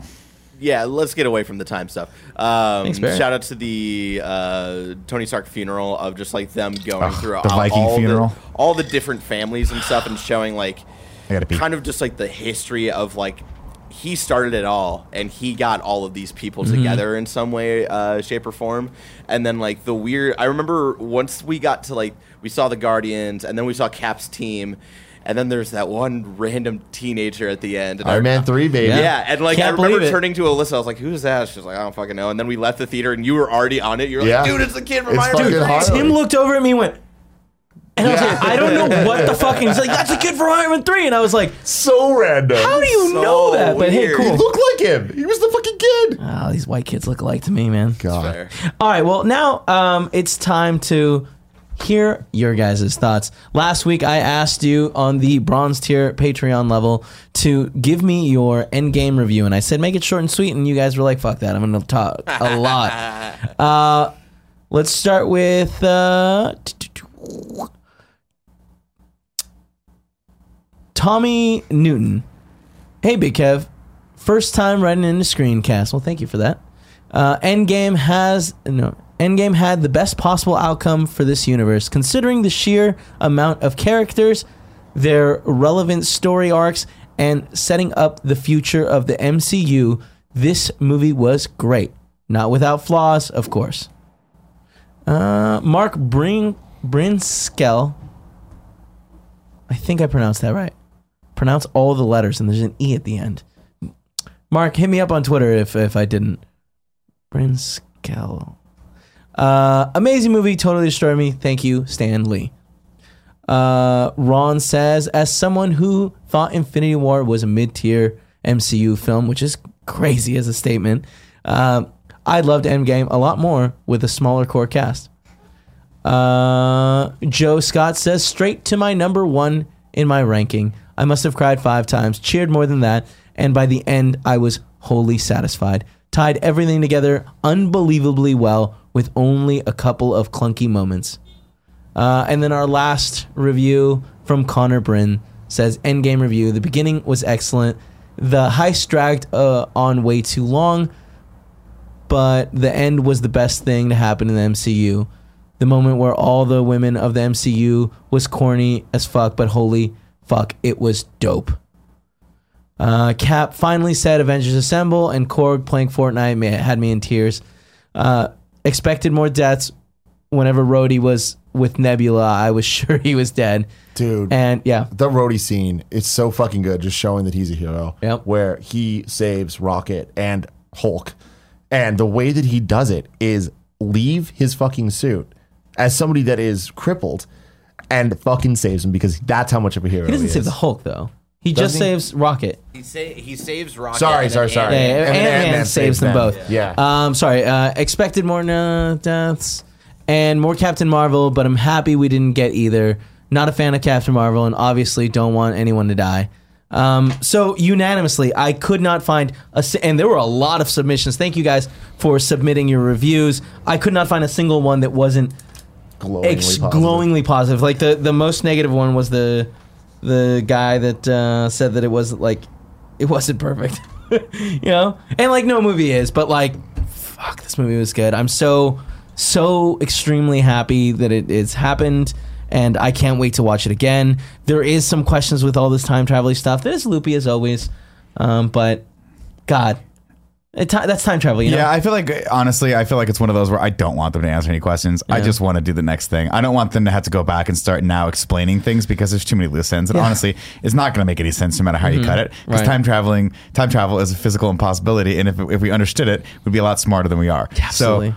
We're dumb. We were never going to understand it. Let's move on and do the next, whatever the next phase is. Fuck it. Who cares? They knocked it out of the park. I it's it's crazy that um, Spider-Man, which is still in Phase Three, like right around the corner. I am so excited to see how this world reacts to to all the changes that They have. fucking better. Yeah, I'm it's worried they it's won't. gonna be crazy. What do you mean? I'm worried that Far From Home is not going to address any of this stuff, and it's like that's not okay. Well, I don't think it's gonna. It, you mean any of this stuff? Well, it's going to have to. time it's- jump. You have you to think that it's before that? I'm saying it better. It better either address it or be before it. They have It to. can't just be like, oh, this is the world we live in. Oh, they've Uh, said, they they've said that uh, this is taking place after Endgame. I don't trust him though. yeah, Well, I mean, you have to I'll assume believe we're it going when to I get some it. scenes with him like thinking about Tony. Yeah. Right? Yeah, like that for sure. trailer there's is gonna absolute. Where he says in the trailer, like I don't, I don't need Wanna to be be Spider-Man Spider Man. right now. That's absolutely because Tony died. I'm not saying it's not after it. I'm He's just saying, saying I they- don't they trust better- them saying it, it is like because oh it takes place moments after. It's like all right, cool, we'll see. It'd be awesome if it just picked up right in that hallway. Yeah, would that'd be be, I mean, honestly, and they have a conversation being like, "Man, it's crazy we both got snapped." It's Right. crazy And that all those all- kids that were in our class are not in our class Yeah. anymore because they're five years older. But it's crazy. that thank one of God- them was one of our teachers. Whoa, Oh, that'd be really cool. be hot. Three of them, No. three of them out, out of the like this this small crew uh, was able to like I guess they got snapped because Zendaya is still the same age. We've seen like uh, that's what I'm saying. her, We've yeah. seen like ten kids. Yeah. his whole class must have got snapped, which is not impossible. impossible. No. Um. Anywho, uh, I think that uh, that's enough of a review. If you want to hear us talk more about uh, Endgame, you can join us on next Tuesday at 11 a.m. on Twitch.tv slash Kind of Funny Games, where we will do MCU in review, baby. Let's go. yeah. And if you want to follow us on social media, we are all um, on everything. Nick is at Nick underscore Scarpino. Tim is at Tim gettys and I am at Kind of Funny Kevin. Uh, thank you so much for joining us today, and go see a movie this weekend. Go watch uh, the White Room or whatever the fuck it was called. Dude, the trailer look good. White Claw.